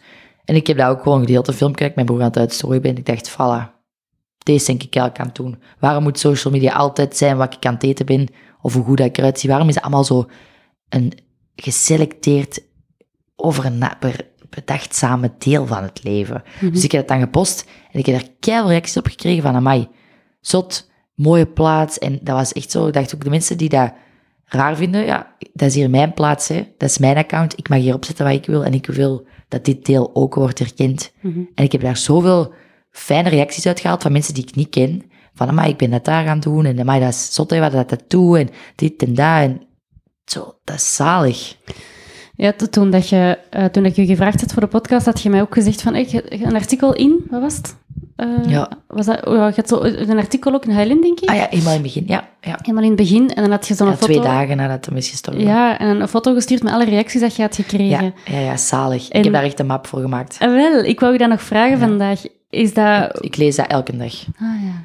Zo, als je zo nood hebt aan een beetje begrip of zo, of, of mensen die dat hetzelfde voelen de plek van sterkte, dan lees ik die mapjes van reacties, dat mensen dat ik gaandeweg heb gesprokkeld bij al die... Ja, je wordt een beetje bij betrokken en ik vond dat een beetje, mijn missie of zo ook het laatste jaar van... eh, ja, dat er wel inderdaad om een beetje uit de taboesfeer te halen. En ik heb daar ook heel veel negatieve reacties op gekregen, hoor. Het is niet alleen maar leuk. Eh, heel veel botreacties ook, van... eh, jij zoekt aandacht op de kap van je broer en zo, die soort dingen. Wat? Ja, ja, ja. Wow. Mijn moeder zei dat ook letterlijk van... pff, het is hier weer goed gelukt, jij staat weer in de schijnwerp, schijnwerpers. Schijnwerpers. Terwijl dat letterlijk in het artikel stond van mensen beseffen niet wat drugsverslaving ook met de omgeving doet.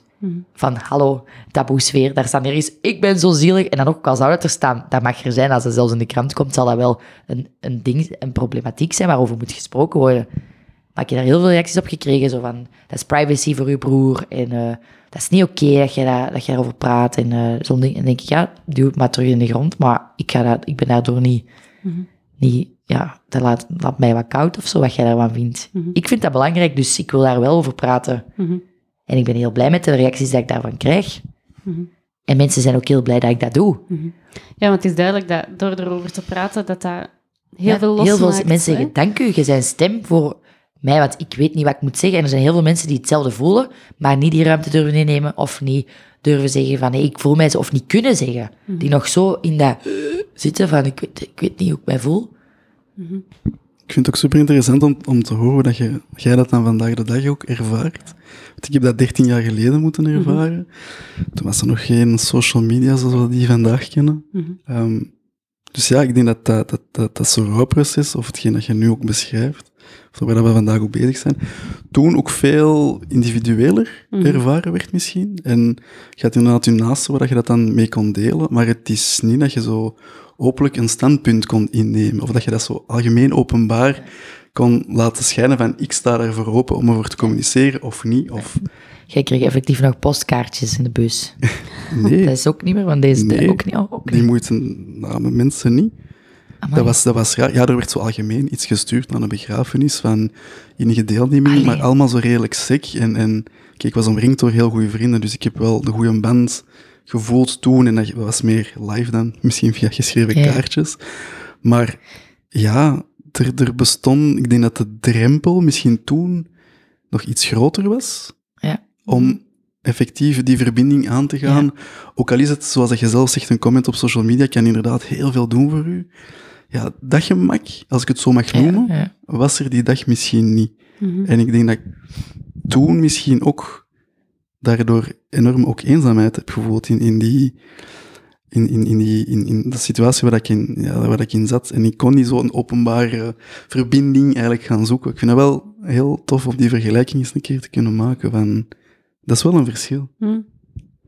Ja, en dat, dat heeft ook voor- en nadelen. Hè? Want ik merk zo, die social media is ook wel, wat je zei van hè, verbinding, maar ook heel vluchtig. Want je hebt natuurlijk op, op Facebook elke dag je verjaardagen en je, je hebt tegenwoordig een eh, automatische knop dat er al iets wordt. Je moet er maar op, op versturen. Dus ik typ dat niet meer in zelf gelukkig vragen. Dat is altijd veel moeite. Dat is maar gewoon, oké, copy-paste, up, foto erbij, pap, yo. En voor de rest wordt niet meer gebeld. Of dat ik ook besefte, een adres, je hebt dat niet. Als ik soms aan... Allee, dat is allemaal zo een, een, een sms'je. Maar effectief naar de winkel gaan. Ik heb pas een kaart opgezocht en in mijn buurt gaan zoeken naar de rode briefbus.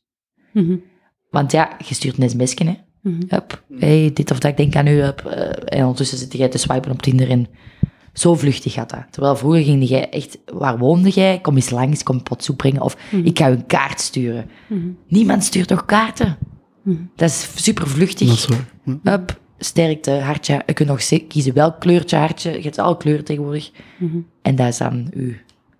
Terwijl, ja, dus Mhm, dat is dan ja, natuurlijk ja. ook het verschil. Vroeger had uw mama misschien een doos thuis, met, of die heeft hij nog steeds, misschien met allemaal rouwkaarten. Ja, ja, absoluut. Die zijn, dat is ook weer een andere generatie, omdat je dan de tijd pakt. van Welke kaart ga ik pakken? Wat ga ik daarin schrijven? Mhm. Dat is, ja, dat is weer een heel andere benadering, hè? Omdat je dan zegt van, dat, dat was er niet. En ik vond dat ook wel iets eenzaam, dat dat er niet was. Hadden daar nood aan, om dat wel, ehm, ja, daar ook echt ve- veel meer mensen over te praten en dat, dat wat meer publiekelijk te maken. Goh, ik denk dat iedereen dat in rouw is, daar nood aan heeft, sowieso. En ik denk dat er op sommige momenten het, het nooit genoeg kan zijn. Mm. Allee, dat je dat zelf ook zo voelt. Maar dat is vooral in het begin, Mhm. denk ik. En dan heb je dat zo een beetje weg. Van oké, je begint dat allemaal meer een plaats te geven. En, en je begint allemaal zo terug eh, op je pootjes te vallen, letterlijk. Goh, ik denk dat dat, dat, dat toen... Allee, ik denk dat iedereen dat in, in, in, in rouw is, sowieso daar ongelooflijk, een ongelooflijke nood aan heeft. En dat kan nooit genoeg zijn. Maar dat is, dat is wanneer dat redelijk nieuw is. Als het pas gebeurd is, je hebt net iemand verloren, dan is er volgens mij geen limiet aan, aan, aan hoeveel tederheid en affectie en begrip dat je kunt hebben. Mhm. Ehm, maar op den duur gaat dat ook weg en, en, en kunnen allemaal een plaats geven. Is, dat, is de nood misschien iets minder hoog. Mhm. Maar het is gewoon door, door Imia verhaal te, te, te, te horen en te zien dat je daar effectief van dat je mee kunt omgaan, door wat dat je op sociale media de- deelt enzovoort. Dat ik ook besef dat, ehm, zoals ik daarnet zei, de drempel ook voor anderen veel groter was. Hè? Zoals je zelf zegt, het is makkelijk om iets te sturen Mhm. en, en, en, en mensen kunnen het makkelijk ook doen. Dat is misschien daardoor iets minder gemeend. Of de moeite zit daar inderdaad minder in van ik heb een kaartje geschreven of ik heb, u, ik heb uw adres opgezocht om een pot soep te brengen. Dat is allemaal super tof. Maar als dat, dat vluchtige er niet is, dan is de drempel er wel. En ik denk dat ehm, wat ik wel heb ervaren, is dat de drempel voor mijn vrienden, onder andere ook door de leeftijd waar dat, dat we toen hadden, heel groot was. Mhm. Om de hand uit te reiken en te weten van oké, hoe moet ik nu Jeremy helpen? Ehm, ik denk dat dat voor mijn vrienden heel moeilijk was. Mhm. Ook door heel de precedent van, eh, mijn vader was al zo lang ziek. Iedereen heeft mij ge- gekend als de jongen met de zieke vader ergens. Mhm. Dat is nu heel, dat is echt een label, maar ik bedoel dat ook niet slecht, maar dat was wel deel van mijn identiteit. Dus ik denk dat wanneer dat, dat daarna, het was gebeurd en dan, ik ben in die leegte zo'n beetje gevallen, maar ik denk mijn vrienden ergens ook. Mhm. En dat dat niet makkelijk had, moet geweest zijn, voor hun ook niet. Mhm. Om het echt te weten van, dit moet ik nu doen om Jeremy te helpen. Mhm. Want ik- je bent zelf 22, je weet zelf ook niet hoe, hoe dat je dat naar anderen moet communiceren. Van, ik heb nu nood aan dit of... Want je weet het zelf eigenlijk ook niet 100%, omdat je zelf in die storm nog zit. Stel nu dat mensen zich nu ook de vraag stellen van, ja, wat, wat heb je nodig op zo'n moment? Wat, wat, zou, wat hebben jullie nodig op zo'n moment? Eh, wat hebben jullie echt nodig? ik denk dat dat ook vooral is, dat dat heel persoonlijk is. Mhm. Ik merk dat ook in mijn gezin, hoe dat iedereen daar heel anders, voor hetzelfde verlies, hoe heel anders is mee omgegaan. Dus ik denk dat dat een heel moeilijke vraag is, van hoe, hoe doe je dat? Maar ik denk wel gewoon dat er meer erkenning voor Mhm. moet zijn. Meer ruimte voor gesprek, en om wel, om dat, om dat als cadeau te geven, de tijd. En ik luister en ik zie u en ik voel u en als er iets is wat ik kan doen, zeg het mij. Mhm. Want natuurlijk ga ik niet op mezelf vragen om iets te doen voor mij, maar geef dat wel aan. Mhm. Van, kan ik iets voor u doen? Want wij zeggen, letterlijk, de vraag is eigenlijk al verkeerd geformuleerd. Hè? Zo, dat is op straat ook zo, hé, hey, hiermee alles goed? Ja, Mhm. ça va, hè? Dat wordt al ingevuld voor u. Terwijl, als je echt effectief zou voorbij, eh, van je fiets zou stappen en zou vragen, hoe gaat het met u? Dat is al een heel andere vraag. Mhm. En in de plek van te zeggen, eh, laat me weten als ik iets kan doen. Nee, ik ga u nooit bellen om iets te doen. Zeg mij wat ik kan doen. Mhm. Dat zou al een heel ander ding zijn. Maar weet je wat mij nu zo fijn Mhm. zou voelen? Dan zeg je, ja, ja, dat komt wel goed. Dat is ook weer die ruimte, hè.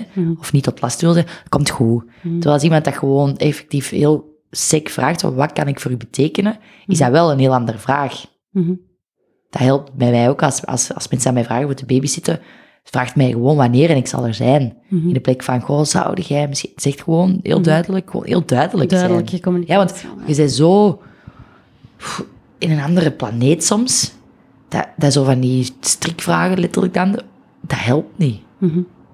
Je bent al blij dat je nog, dat je nog wakker bent geworden en dan houdt het vaak al op. Ja, dus eigenlijk ook heel concreet. Ik wil dat graag voor u doen. Ja. Is dat oké? Ja. Zo, ja. Voilà, dus bied dat gewoon aan. Ja. Want natuurlijk ga ik niet vragen, wil je alsjeblieft mijn hond gaan uitlaten? Ik doe dat al drie jaar zelf. Tuurlijk, zal wel lukken. Maar komt gewoon aan mijn deur staan en zegt gewoon, wanneer kom ik voor die hond zorgen? Mhm. Dat zijn dingen. Mhm. Niet, zeg, zou jij graag iets willen eten? Nee, nee, ik heb al... Komt, komt dat brengen. Mhm. Zoiets. doen. Komt mij eens op mijn kot trekken voor een wandeling. Tuurlijk, als je daarover na begint, heb je daar geen zin in. Zelfs geen tijd voor. Maar Mhm. dat is omdat je daar gewoon niet over... Je wilt altijd... Iedereen wil altijd zo'n plan, weer in dat drukschema. Laat maar weten wanneer dat we kunnen gaan wandelen, want ik heb het druk. Terwijl, maakt in je eigen druk leven even tijd voor je vriendin die daar op de zetel ligt. Mhm. En gaat daar gewoon naartoe. Mhm. Het moet allemaal zo... Iedereen heeft het zo druk, snap je? Dat zegt ook iedereen tegen mij. Van, ja, sorry dat ik niet veel heb gevraagd, maar ik heb het zo druk. Mhm. Oh, ik haat dat als mensen dat zeggen. We hebben allemaal evenveel uren op een dag. We hebben niet evenveel kinderen, dat is waar, maar daar hebben we wel zelf voor gekozen. Hopelijk. Dus je kunt ook evenveel moeite voor elkaar doen. Of, allee, we hebben allemaal keuzes hoe dat we die dag indelen. Mhm. Maar iedereen met dat excuus, ja, sorry, ik dat druk. Ik vind dat zo'n moeilijk woord. Denk, wij, wij leven nog, hè. Allee, er zijn mensen die niet meer leven, dus spendeert uw tijd echt waardevol of zo. Mhm. Maar Tijd is voor u belangrijk. mega. Ja. Dat is het, het cadeau tijd. Ja. En aandacht gewoon. Ja. Echt luisteren, niet gewoon zo pff, beleefdheidsvragen. Dat is ook zoiets, hè. Mhm. Vragen die geen vragen zijn. Ja. Ja, vraag Ja. het dan niet. Als ik niet geïnteresseerd ben hoe het met u gaat, vraag ik dat ook nooit. Ja. Ik zal dat nooit vragen, zo, ça va, alles goed? Ja, ja. Ik vind dat zo... Oh, ja, wat denkt... Allee, als moet ik echt zeggen hoe het met me gaat? Ja, redelijk suicidaal. Allee, zo. En dan zeg je... Ja, dan moet je het ook niet vragen, hè. Als je echt Mhm. geen interesse in mij, in mij hebt hoe het echt met mij gaat, ja, vraag het dan niet. Dat is niet erg, hè. Maar. Ik heb zo, dat is nu even iets anders om daarop in te pikken. Ehm, ik heb met mijn eigen zo'n afspraak gemaakt, ik denk een tweetal jaar geleden, net om die reden, want het is altijd heel vluchtig. Ze was van, ja, ze was van, goed met u, je moet nog eens afspreken, en dan hoorden we elkaar niet meer. Hè. Ja. Zo dat. En eh, ik, ik had daar heel veel moeite mee, en dan heb ik zo een ja, tweetal jaar geleden met mijn eigen echt afspraak gemaakt. Als mensen mij die vraag stellen, hebben ze gekozen om die vraag te stellen. En ga ik daar echt over nadenken en een echt antwoord geven. Oh, dat is zo interessant. dat is exact wat Ja, ik zei. Dat, Dat is, is zo'n interessant ja, ja. proces, omdat je echt soms, ja, je begint, ja, wij hebben eh, om heel andere redenen twee ploeterjaren gehad. En wij zijn daar heel, heel, ik heb ook altijd verteld, ja, zo gaat het. En eh, ja, dat is heel interessant, want mensen zijn dat inderdaad niet gewoon. Eh zijn het gewoon om te zeggen, ja, goed, ja, ça va, druk, hè, maar ça va. Ehm, dus, maar ik vind het wel belangrijk, want dat heeft er ook wel voor gezorgd dat je soms met mensen die dan eigenlijk de vraag heel vluchtig wilden stellen, dat je eigenlijk ineens in een gesprek terecht kwam, dat je dacht, tja, ik heb met u eigenlijk... Ik had, dat had echt een sava-sava gesprek geweest en elkaar en dan weggaan.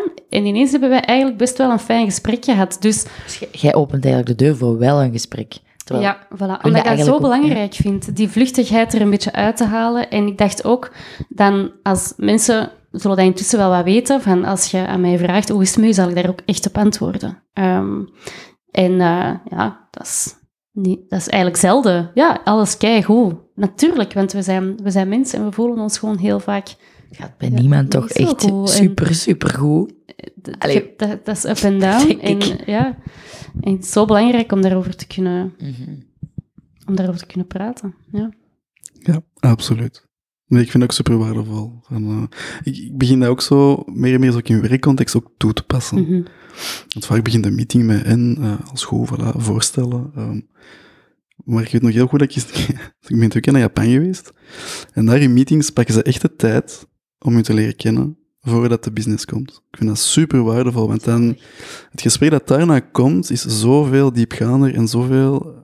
diepgang, daar, daar, daar komt zoveel meer uit dan dat je eruit wilt... Allee, dat is echt hetgeen dat je eruit dan wilt halen.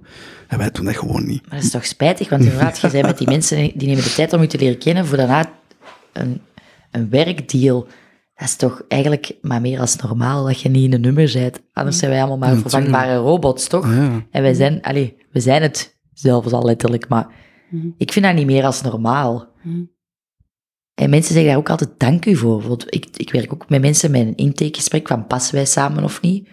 En dan zeg die ook echt zo dank u voor uw tijd. Dan denk ik, ja, dat is toch meer als normaal.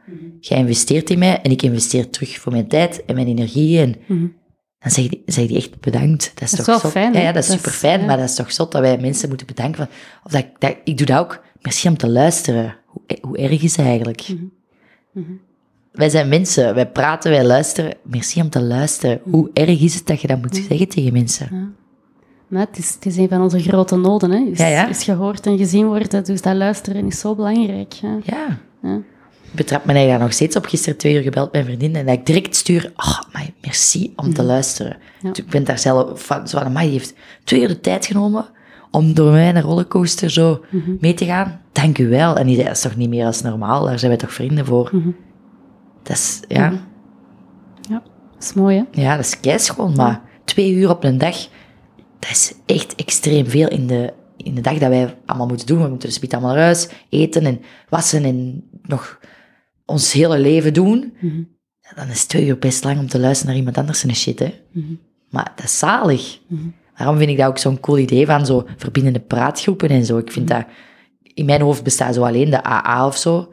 Maar ik vind dat super cool hoeveel groepen dat er bestaan, zelfs online, waar jij in kunt zeggen van, hé, ik voel mij zo of zo. Mhm. En waar mensen op reageren om, om zo lotgenoten te vinden. En, Zit je in zo'n groep? Ehm, goh, nu, Of niet meer, nu niet meer echt, maar ik weet dat mijn broer daar wel in zat. Mhm. Zo, zo mensen die daar ook heel veel moeite hadden om zo, als ze aan het afkicken waren, ja, dat is een heel raar gevoel. Daar kun je ook niet met veel mensen over praten. En bijvoorbeeld met hulpverleners ook.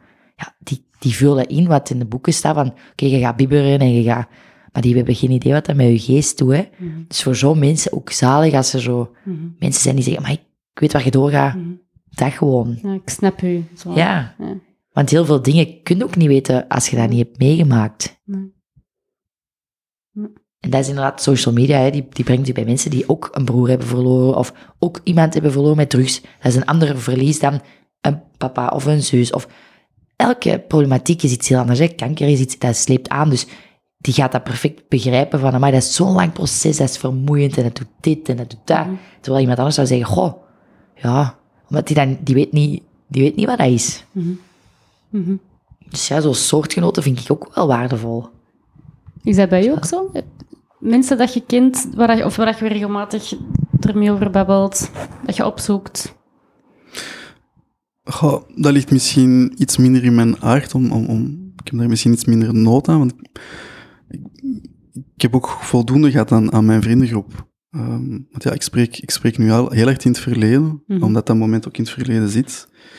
Maar vandaag de dag heb ik ook de indruk dat de mensen rondom mij ook gewoon dat ook mee aan de oppervlakte houden bij mij. En, en, en En, en uw vrouw, was die er al toen uw papa nog leefde? ja, Als in ja, een jeugd, jeugdliefde Ja, dan? ja. Die heeft mijn vader nog, nog, nog gekend. We waren, toen, we waren toen nog niet samen, maar ehm, ik vind dat super waardevol dat hij mijn vader heeft gekend, dat hij ook afscheid is komen nemen toen dat wij palliatieve zorgen thuis deden en zo. En, dus ja, dat schept een ongelooflijke band tussen ons. Dus je weet ook wat dat ik meedraag. Voilà, Dus je hebt eigenlijk uw mama, Ja. je je hebt uw vrouw die dat ook Ja. hem kent. Ja, Dus je hebt echt effectief nog mensen die dat levend kunnen houden. Hè? Ja, absoluut. Ehm, en ik moet zeggen, ik, ik heb heel erg aan, mijn, aan, aan mezelf gewerkt op, op dat punt. Dus ik zeg het, ik heb, dat, ik heb dat echt de juiste plek kunnen geven. En daardoor heb ik misschien iets minder nood aan die, aan die context van ik moet om, omringd zijn door Ja. eh, lotgenoten, om het zo even te noemen. Hè. Mhm. Ehm, dus ja, dat is mijn persoonlijke Maar ervaring. dat is alleen maar goed, hè. Maar ik denk, als jij misschien inderdaad ook niemand had, als uw mama ook was tot Tuurlijk, had je dat misschien ook nodig, nodig gehad. En ik had dat waarschijnlijk ook niet Mhm. nodig gehad als ik ook een warm nest had waar je dat hebt. Hè. Dus dat is ook normaal, hoe dat iedereen dat op basis van zijn eigen situatie wel Mhm. verwerkt of Ja, invult. en het komt echt neer duidelijk op een verbinding Ja. vinden met iemand. Hè? Ja, en of dat een soortgenoot is, of uw mama Voilà. is, of uw Ja. lief is. Of... Ja, echt die veiligheid en die verbinding. Veiligheid, dat is zo'n belangrijk woord ook hierin. Ja. Ja, en ik Ja. denk dat mensen ook niet beseffen ehm, wat dat, dat met een mens doet. Mhm. Zo afscheid nemen, oké, dat slijt en iedereen zegt dat, dat wordt met de jaren beter en dat zal allemaal wel. Maar zo, als je echt zo'n band hebt met iemand, allee, ik heb al wel eens liefdesverdriet of zo gehad, maar dat valt echt in het niet. Als jij letterlijk de rest van je dagen, je broer, je enigste maat die dat heel je leven kent, dat je die nooit meer gaat hebben, dat is echt een zot idee. Ja, je verliest echt Een deel van jezelf. een stuk van je identiteit. Ik, ik ben echt letterlijk precies zelf ook de helft gestorven. Hmm. En echt, ik denk Ja. zelfs meer dan de helft. Ik, mensen zeggen ook tegen mij van, ik ben nog wel wat vrolijk soms en zo. Maar ik lach echt niet meer zoals ik toen deed. En dat zal wel met de jaren beter zijn, maar anderzijds denk ik ook van, ja, hoe kan dat? Allee, dat is logisch. Mhm. Dat is zoiets intens heftigs. En daar, daar gaan mijn leven lang triggers komen. hè. Ik heb juist de serie Ferry gekeken. Hè. Iedereen praat erover. Ah, maar je dat Ferry al gezien op Netflix? Ja, super cool, maar dat is super confronterend voor mij, want dat is letterlijk mijn broer. Zijn verhaal, hè, terugzien. eh, en dan, dus dat is voor mij echt zo, oh, ik ga dan kijken. Maar denk je dat iemand erbij stilstaat? Ik ga dat met u kijken. Dus ik heb dat dan begonnen. Ja, ik ben alleen, dus ik, ja, wat moet ik doen? Ik ga ook geen mensen bellen. Kunnen alsjeblieft naast mij komen zitten? Want dat is weer dat, hè, jezelf die ruimte gunnen. Dat doe je dan niet. Dus je zit eraan te kijken en je verliest het echt. Een scène dat broer en zus samen in een bed liggen. Je ziet je eigen daar liggen. Dat is super persoonlijk ineens. Terwijl dat was mijn lievelingsserie, hè, Undercover. Ik keek dat. En ineens krijgt dat een heel andere betekenis. En die serie eindigt met dat eh, de zus gaat trouwen en hij brengt haar naar het altaar. Ehm, mijn broer heeft mij altijd beloofd, omdat wij geen vader hebben, ik ga dat voor u doen. En opa was dan ook al gestorven. Ik ga dat voor u doen. En dan ineens is dat zo'n scène dat je denkt, fuck, dat is niet die serie. Dat is mijn fucking leven. Als ik ga trouwen, ik sta daar alleen. Alleen zo, dat gaat veel verder dan alleen het trouwproces met mijn broer. Dat is zo super diep geworteld van, maar dit is mijn leven nu en dat maakt me echt super verdrietig. Mhm. Dus dat is niet alleen dat hij er niet meer is, maar er is zoveel meer niet meer. Dat is zo heftig. En dat zal wel een plaats krijgen en alles, maar ik vraag mij serieus om dat van, hoe dan? Hoeveel trouwfeesten moet ik nog shooten? Hoeveel meer jobs moet ik aannemen? Of hoeveel meer coole merken moet ik zeggen van, ik doe dat om, om zoiets aan goed bezig te krijgen of zo. Maar ja, ik vraag me dat echt af van, inderdaad, na hoeveel jaar gaat het dan minder worden of zo? Ik vraag me af of dat überhaupt kan. Ja, en is dat ook iets dat je op voorhand Ja, kunt? dat weet je niet. Dat weet je niet. Jullie hebben daar natuurlijk Nee. allebei een andere ervaring tuurlijk. in. En ook dat is Mm. voor iedereen... Ja, en ik vind het ook wel echt mooi dat ik heb daar heel veel boeken rondgelezen en heel veel gedichtjes en liedjes en dat je vindt daar allemaal je eigen weg in. Ehm, ik vind dat schoon dat er zoveel rond te vinden valt. Mhm. Ehm, maar inderdaad, zoals gezegd, er, er sterft wel echt een deel van jezelf mee. En rouw is liefde, hè, dus hoe meer dat ik verdriet heb, is eigenlijk iets schoon. Want ik zag dat ook mee zo, oh, dat is vermoeiend en pff, zwaar. Maar eigenlijk is dat juist iets kei schoon. Mhm. Want vaak, je hoort, oh, die is gestorven, dat doet mij zelfs niks. Tuurlijk, ik heb daar geen band mee. Ik heb daar met die persoon totaal geen... Tuurlijk raakt mij dat niet. En tuurlijk raakt mij dat nu zo erg dat, mij, dat, dat dit gebeurt, omdat dat is puur liefde. En hoe schoon is het dat je dan in je leven wel iemand hebt gevonden waarmee dat je zo, je zo verbonden voelt. Mhm. Want ik heb nog vier broers, ik heb daar geen band mee. Mhm. Als die morgen sterven, ja, ik, zou, ik weet niet of ik naar die begrafenis zou gaan. Mhm. Dus dat is puur een liefdesgraad van, amai, ik heb mijn broer zo graag gezien Mhm. en ik wil daar ook aan vasthouden. Mhm. Op dat, aan dat gevoel van, amai jongen, Mhm. fuck, dat was echt liefde. Mooi. Omdat je dat nu zegt, ehm, waar houden jullie zo, of welke herinneringen zijn zo echt momenten dat je zegt, ah, die, die komen zo nog veel boven, of die, dat zijn echt herinneringen waar ik mee aan optrek, waar ik heel veel dankbaarheid en voor voel. Wa- Wat is dat voor jullie? Goh, om, om de link te leggen met wat je net zei, bewust, is die liefde heel erg nu aan de oppervlakte. En bij mij is die pas later teruggekomen. Hmm. Bij mij was dat door, door het ziekteproces en door heel het, het aftakelen. En, en, en, en oké, je, bent, je bent puber, je wilt een vaderfiguur in je leven, maar eh, dat is hem ook weer niet. Dus je hebt heel veel ook negatieve gevoelens ontwikkeld in dat rouwproces dat vooraf de dood aangaat. En dan is die gestorven en dan, ja, met de jaren is dat eigenlijk weggeëpt en heeft dat eigenlijk weer plek gemaakt om terug een positieve kijk op wie dat hij was en, en, en, en hoe dat hij was. En dingen dat ik bijvoorbeeld van hem ineens in mij herken en of dat mijn moeder zegt van, oh, jij legt exact iets uit zoals dat je vader het zou uitleggen Mhm. of zo. Of, en daar klamp ik mij wel heel erg Mhm. op aan, allee, aan vast. Ehm, ik denk dat ik, nu ben ik enorm trots op, op, op zijn zoon te zijn, bijvoorbeeld. Wat ik toen op het moment zelf bijvoorbeeld niet voelde. Toen was dat, ja, dat was een zieke man en, en hij heeft ons een heel moeilijk leven eh, gegeven, maar door de situatie hadden we een ongelooflijk moeilijk leven en ik heb niet kunnen opgroeien zoals ik, wauw, zorgeloos en al die dingen. En ja, maar je bent een kind, dus die emoties draaien dan heel erg aan de oppervlakte en dat hebt weg. En nu heb ik echt zoiets van, ik ben de zoon van professor Van Malen, eh, chirurg, dit en dat. En, en als ik dan bijvoorbeeld naar een serie kijk als Topdokters, dan ja, voel ik mega veel emoties, omdat ik toen besef van, ja, die had daar perfect tussen kunnen staan. En dat vind ik tof. Dat zijn zo dingen die, die, ik, heb, die ik zoiets heb van, dat doet mij deugd. En dat is ook deel van, van het rouwproces. Dat is de omschakelingen Mhm. van die emoties die heel hard zijn in het begin, naar een soort van ehm, ja, contentement en een soort van liefde, zoals dat jij het zo mooi zegt, ehm, ook weer aan de oppervlakte te laten komen, voor die dingen dan ook weer. Mhm. En ja, dat is waar dat ik mij nu heel erg aan vastklamp. Het feit dat ik nu zelf ook papa ben, dat ik me afvraag van, ah, hoe, was, hoe was papa met mij toen ik klein was, want toen was ze nog niet ziek. Mhm. Eh, dat ik dan foto's terugzie, dat dat fantastisch was. Ehm, ja, dat zijn de dingen die ik heel bewust nu echt aan de oppervlakte hou. Ja, dus eigenlijk zelf door zelf papa te worden, Ja. komt er weer een ander stukje ontdekking of zo Mhm. vrij. Ja. Mhm. Ja. En dat, dat is raar, maar dat brengt mij terug dichter bij hem. Hm. Ja. Hoe voelt dat? Goed. Ja, ik zeg het. Ik, ik, vind, het ik, ik vind het leuk om, om daarover te praten. En ik vind het belangrijk om dat ook te kunnen uiten. Want zoals je zelf zegt, dat zijn niet de vragen die je, dat je dagelijks krijgt. Zeker 13 jaar later. Is dat zo bij iedereen zo oké, dat is gebeurd en, en, en dat zal niet meer aan de oppervlakte liggen bij Jeremy. En dat is ook niet. In mijn dagdagelijkse is dat niet dat ik daar ja, tien keer per dag nog aan denk. Ehm, maar af en toe sluipt er zo ineens een gedachte of wordt er zo getriggerd door iets van, ah ja, daar is hem weer. Mijn papa. Maar op een hele positieve manier. En betrekt jij die in het leven van je kind? Goh, Vertelt jij over opa? die, is, die is twee, dus ja, we proberen zal dat... toch later ja, ook binnenkort ook wel vragen van... En die oma, vragen- waar is opa of zo? Ja, ja, die gaan eraan komen. En, en, en ehm, ik kijk er ook heel erg naar uit om haar uit te leggen wie daar opa was. Mm. Ja, ja. Dat is Omdat ook, dat ook leuk weer- vooruitzicht, toch? ja, absoluut, want dan gaat hem ook weer terug Ja, ja, misschien le- wat ja. beginnen leven, om het zo te zeggen. Ehm, En kinderen zijn ook zalig ontwapend. Hè. Ik Voilà. omring mij het liefst de laatste jaar met dieren en kinderen. Die vragen Mhm. dat wel. Mhm. Wat was die lievelingseten? Zo die dingen. In- Mhm. Oprecht interesse.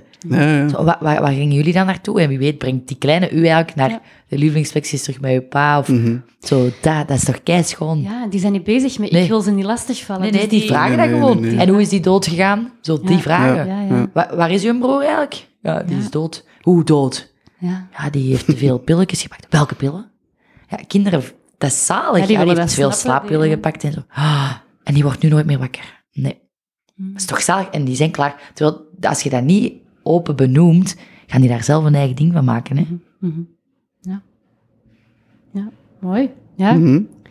dat is, dat is, eh, ik kan me inbeelden dat dat ook wel ehm, in jullie gezin, met je mama ook, dat dat heel bijzonder moet zijn om in dat ouderschap dan ook je papa terug zo Ja. op een andere manier zo'n mooie plek te geven. Ja, ja, absoluut. Ik weet, voor mijn, mama, voor mijn mama was dat heel heftig in het begin. Hm. Omdat ze terug een, een kleine baby in het gezin had, terug een meisje. Dus ze heeft, een, ze heeft een dochter verliezen weer. verloren. Hè, Ja. En ze had ineens zo de link. Ze dacht dat dat niet ging gebeuren, maar onbewust was die link terug, terug toch gelegd. Ehm, daar hebben we wel goed over kunnen praten. Ehm, en dat is allemaal terug, again, terug omgeschakeld naar echte liefde aan de oppervlakte. Mhm. Ehm, erkenning. De ene persoon herkennen in, in iemand nieuw. Mhm. Ehm, dus ja, dat is, dat, is, dat is heel mooi. En ook naar mijn vader. Ik vind het heel tof als mijn moeder iets bijvoorbeeld over mijn vader zegt tegen, tegen Aline. Mhm. Dan zegt ze van, ah oké, Mhm. hij, hij, hij is niet weg. Ehm, hij heeft gewoon de juiste plek gekregen. Mhm. Hij gaat ook veel vragen beginnen stellen binnenkort. Wat is zijn lievelingseten? Ja. Dat vond hij leuk. Goh, ik, moet me dat allemaal nog herinneren dan. Hè. Dat is het dan, hè, Ja. vooral. Want ja, sommige dingen liggen aan de oppervlakte, sommige dingen liggen veel, veel verder weg. Ja. Mhm. Ja. Dat wordt eh, een beetje uitzoeken Mhm. hoe dat we dat gaan doen. Hè. Alright. Hoe is het voor jullie eigenlijk om het hierover te hebben nu? Al, ik heb geen idee hoe lang dat we bezig zijn. Al anderhalf uur. Amai. Het is al donker aan het worden. Ja. Ik was heel tijd aan het denken, ik kan het licht aanzetten, maar dan valt mijn... Ja, het is gezellig zo. Ik voel, ik voel het goed. Allee, ik vind het zalig. Ja, Ik voel, ik voel wel dat dat mij ook wel veel energie kost. ja. Logisch, denk ik. Dat is ook, allee, het is ook niet gewoon Hm. praten over je lievelingseten. Ja. Mhm. Maar wel go- goed, toch? Absoluut. Ja. Hoe is het voor jullie om elkaars perspectief zo hierin te horen? Ik heb daar wel een bepaalde rust van gekregen of zo. Van inderdaad, over 13 jaar ga ik hopelijk ook zo. Dan zullen we nog eens een aflevering Ah, wel, Ja. eh, zo ja, hopelijk ook dat er zo rustig. Allee, ik ben er nu al wel bepaald rustig in geworden, maar zo die kalmte. Hm. Zo dat, dat je dat ook niet meer zo.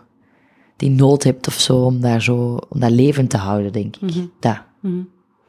Ja, dat is een beetje die vraag dat je er juist ook had van, wat- aan, aan, aan nu dan denk ik dat je dat Mhm. stelde, van wa- wa- wat, doet jij allemaal voor rituelen en, Ja, ja, ja. en voor die dingen? Ah, Is dat voor u ook zo echt... Ah, wel, dus ik vraag me af van, ja, iedereen doet dat ook weer anders. Hè. Misschien ga ik dat wel blijven doen, misschien niet. Mhm. Maar ik vind dat wel chic om te zien dat dat zo ja, een plaats krijgt, dat vooral. Mhm. Mhm. Een, een deel in je leven, maar niet meer overheersend. Dat. Daar kijk ik wel naar uit. Mhm. Ja, in dat opzicht is dat ook wel schoon dat je de kat en de hond Ja. dat is Rex, toch? Ja, dus Rex is eh, de hond en Johnny is de poes. Maar die heb ik dan ondertussen geplaatst ergens anders, want die twee samen, dat gaat niet.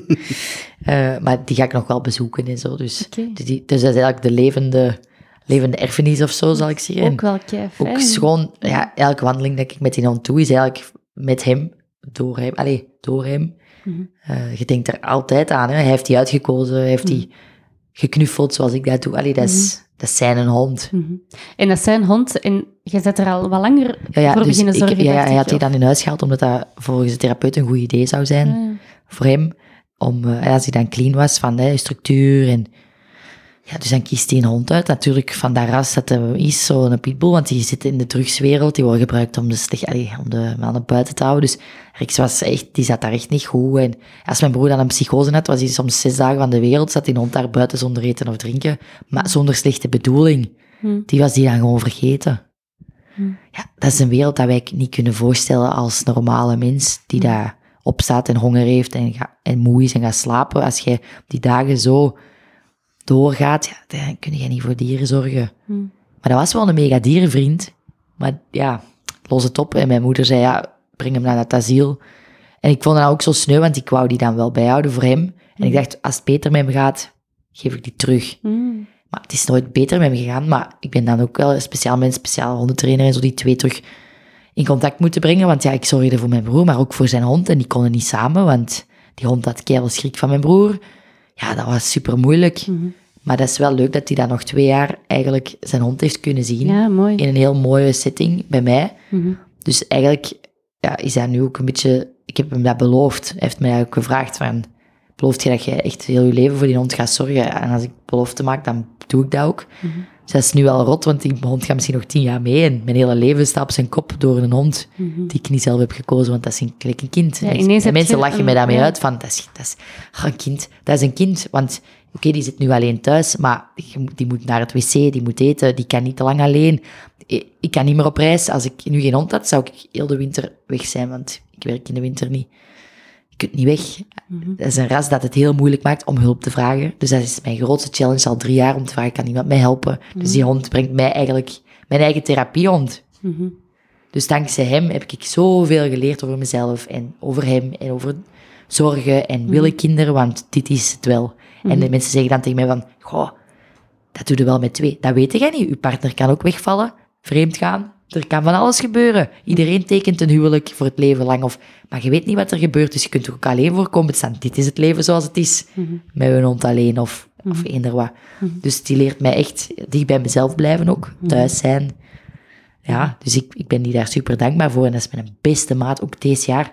Ik heb zoveel aan die hond gehad. Dat was ja, precies echt, die voelde dat keert aan. Mhm. Als ik verdrietig was, kwam die mij troosten.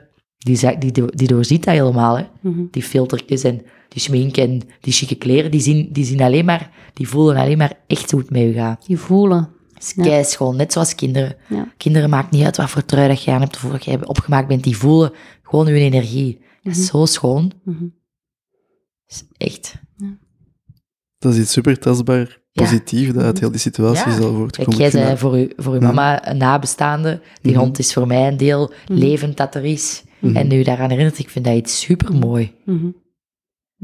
Maar niet iedereen en heeft zo- dat. hè. Ja. Ik moet zo heel, als ik uw verhaal hoor, allee, jullie verhaal hebben over ehm, hoe dat, wat dat er nog is en hoe dat jullie jullie daaraan vastklampen, ik moet zo heel te denken, dat is zo echt zo'n cirkelbeweging of zo. Ik weet niet hoe, dat je zo uit, ja, uit dat rouwproces, dat daar zoveel mooi in zit. En als ik jullie daar zo over hoor praten en ik kijk naar jullie, dan je ziet echt dat jullie daar, ja, jullie stralen echt als jullie praten over Ja, ja. het, het- een hond Tuurlijk, bij u ja. en, en bij u dan met Aline en, en uw mama.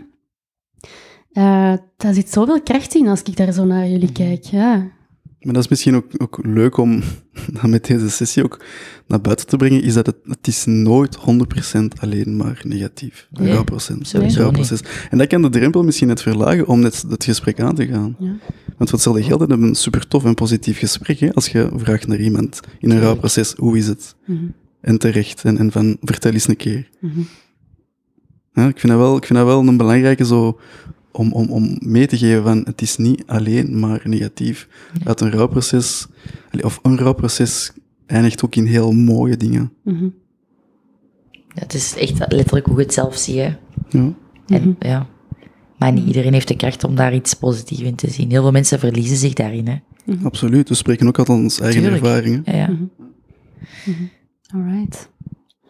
Willen jullie graag nog iets toevoegen? Of is het voor jullie oké? Hebben jullie kunnen vertellen wat jullie wouden vertellen? Ik vind het kei oké. Ja, ik ook. Absoluut. Ik vond het super tof. Ja. Alright, ik kan toch nog even kijken, want ik, had nog, ik ga zien of ik nog iets, zelf iets vergeten ben. Eh, ja.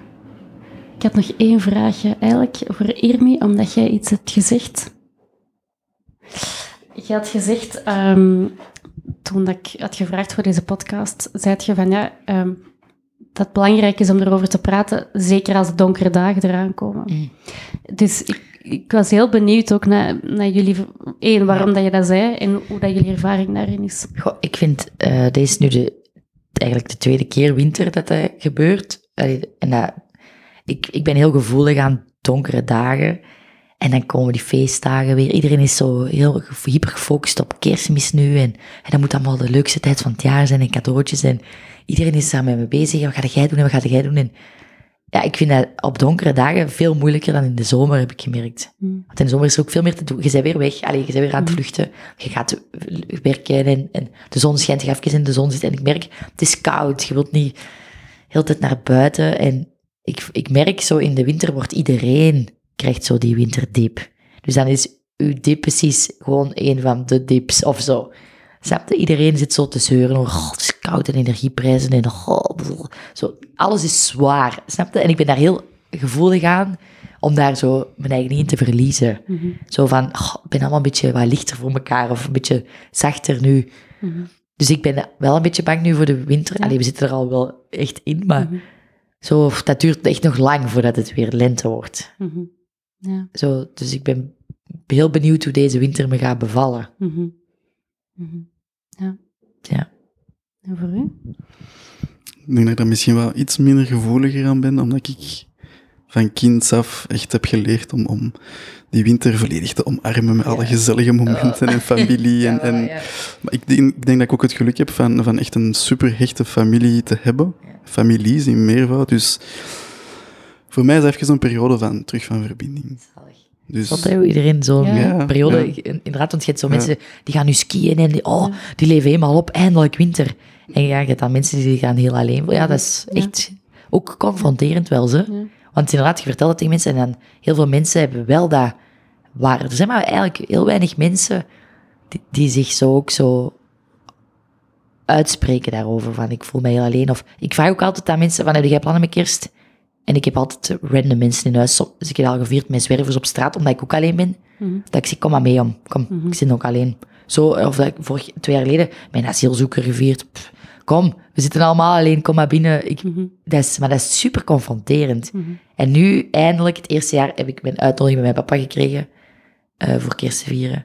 Dus dat vond ik wel super speciaal. Dus je ziet, soms door Mhm. zoiets geks Mhm. brengt dat wel samen, maar Mhm. het is ook wel speciaal, hè, om dan zo ineens kerstmis te vieren met familie dat je zo niet echt kent. Mhm. Ik heb daar ook wel zenuw voor. Dat voelt voor mij niet als ontspanning of zo. Zo, oh, maar ik heb wel zin in. Ik heb zoiets aan, oh, en moet, wat moet ik dan aandoen en wat wordt er aan mij verwacht? En dat is ja, een beetje... Veel zo- vragen. ik, ik, ik interpreteer dat een beetje als zo jobwise. Zo, oké, wat moet er gebeuren? Hoe, omdat je daar... Dat is, dat is gewoon een gekke, gekke gebeurtenis.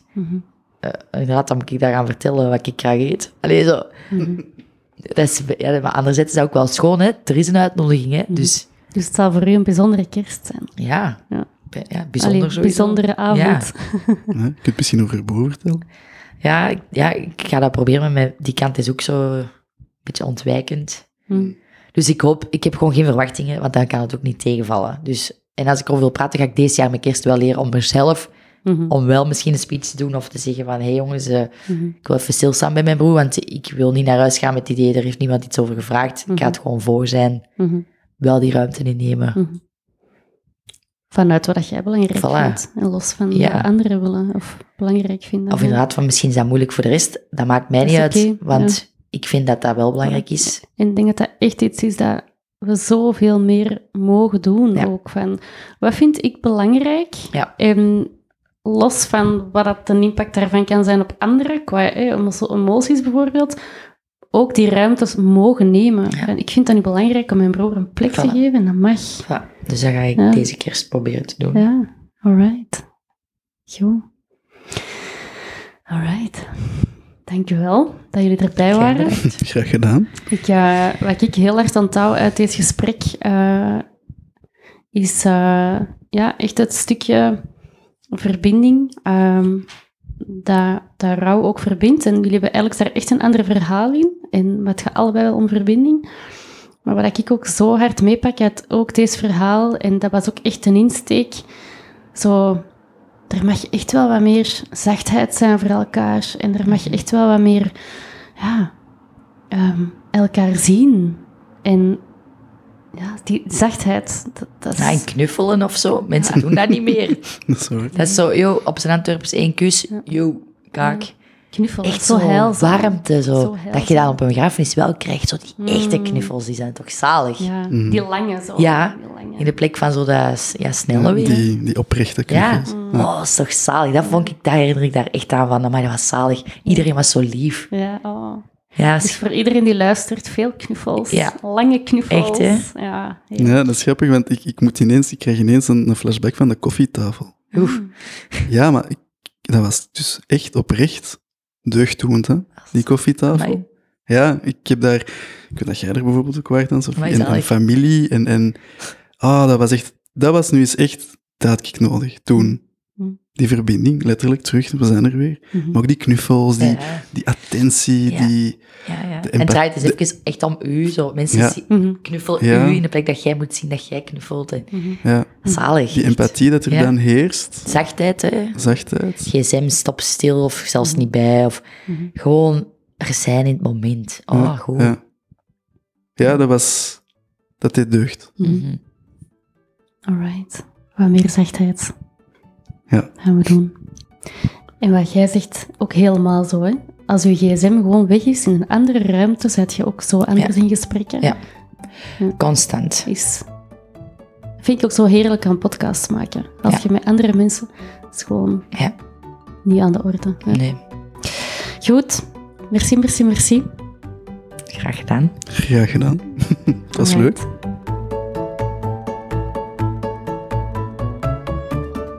Ziezo, het zit erop. Ik vond het super fijn dat je luisterde. Dank je wel daarvoor. En laat ook zeker even weten wat je van deze aflevering vond. En nog leuker, delen met je eigen netwerk, want zo kunnen we samen meer impact maken. En als je meer wil weten over onze programma's, ga dan zeker even naar onze website www.koers.team of stuur me een berichtje. Tot binnenkort!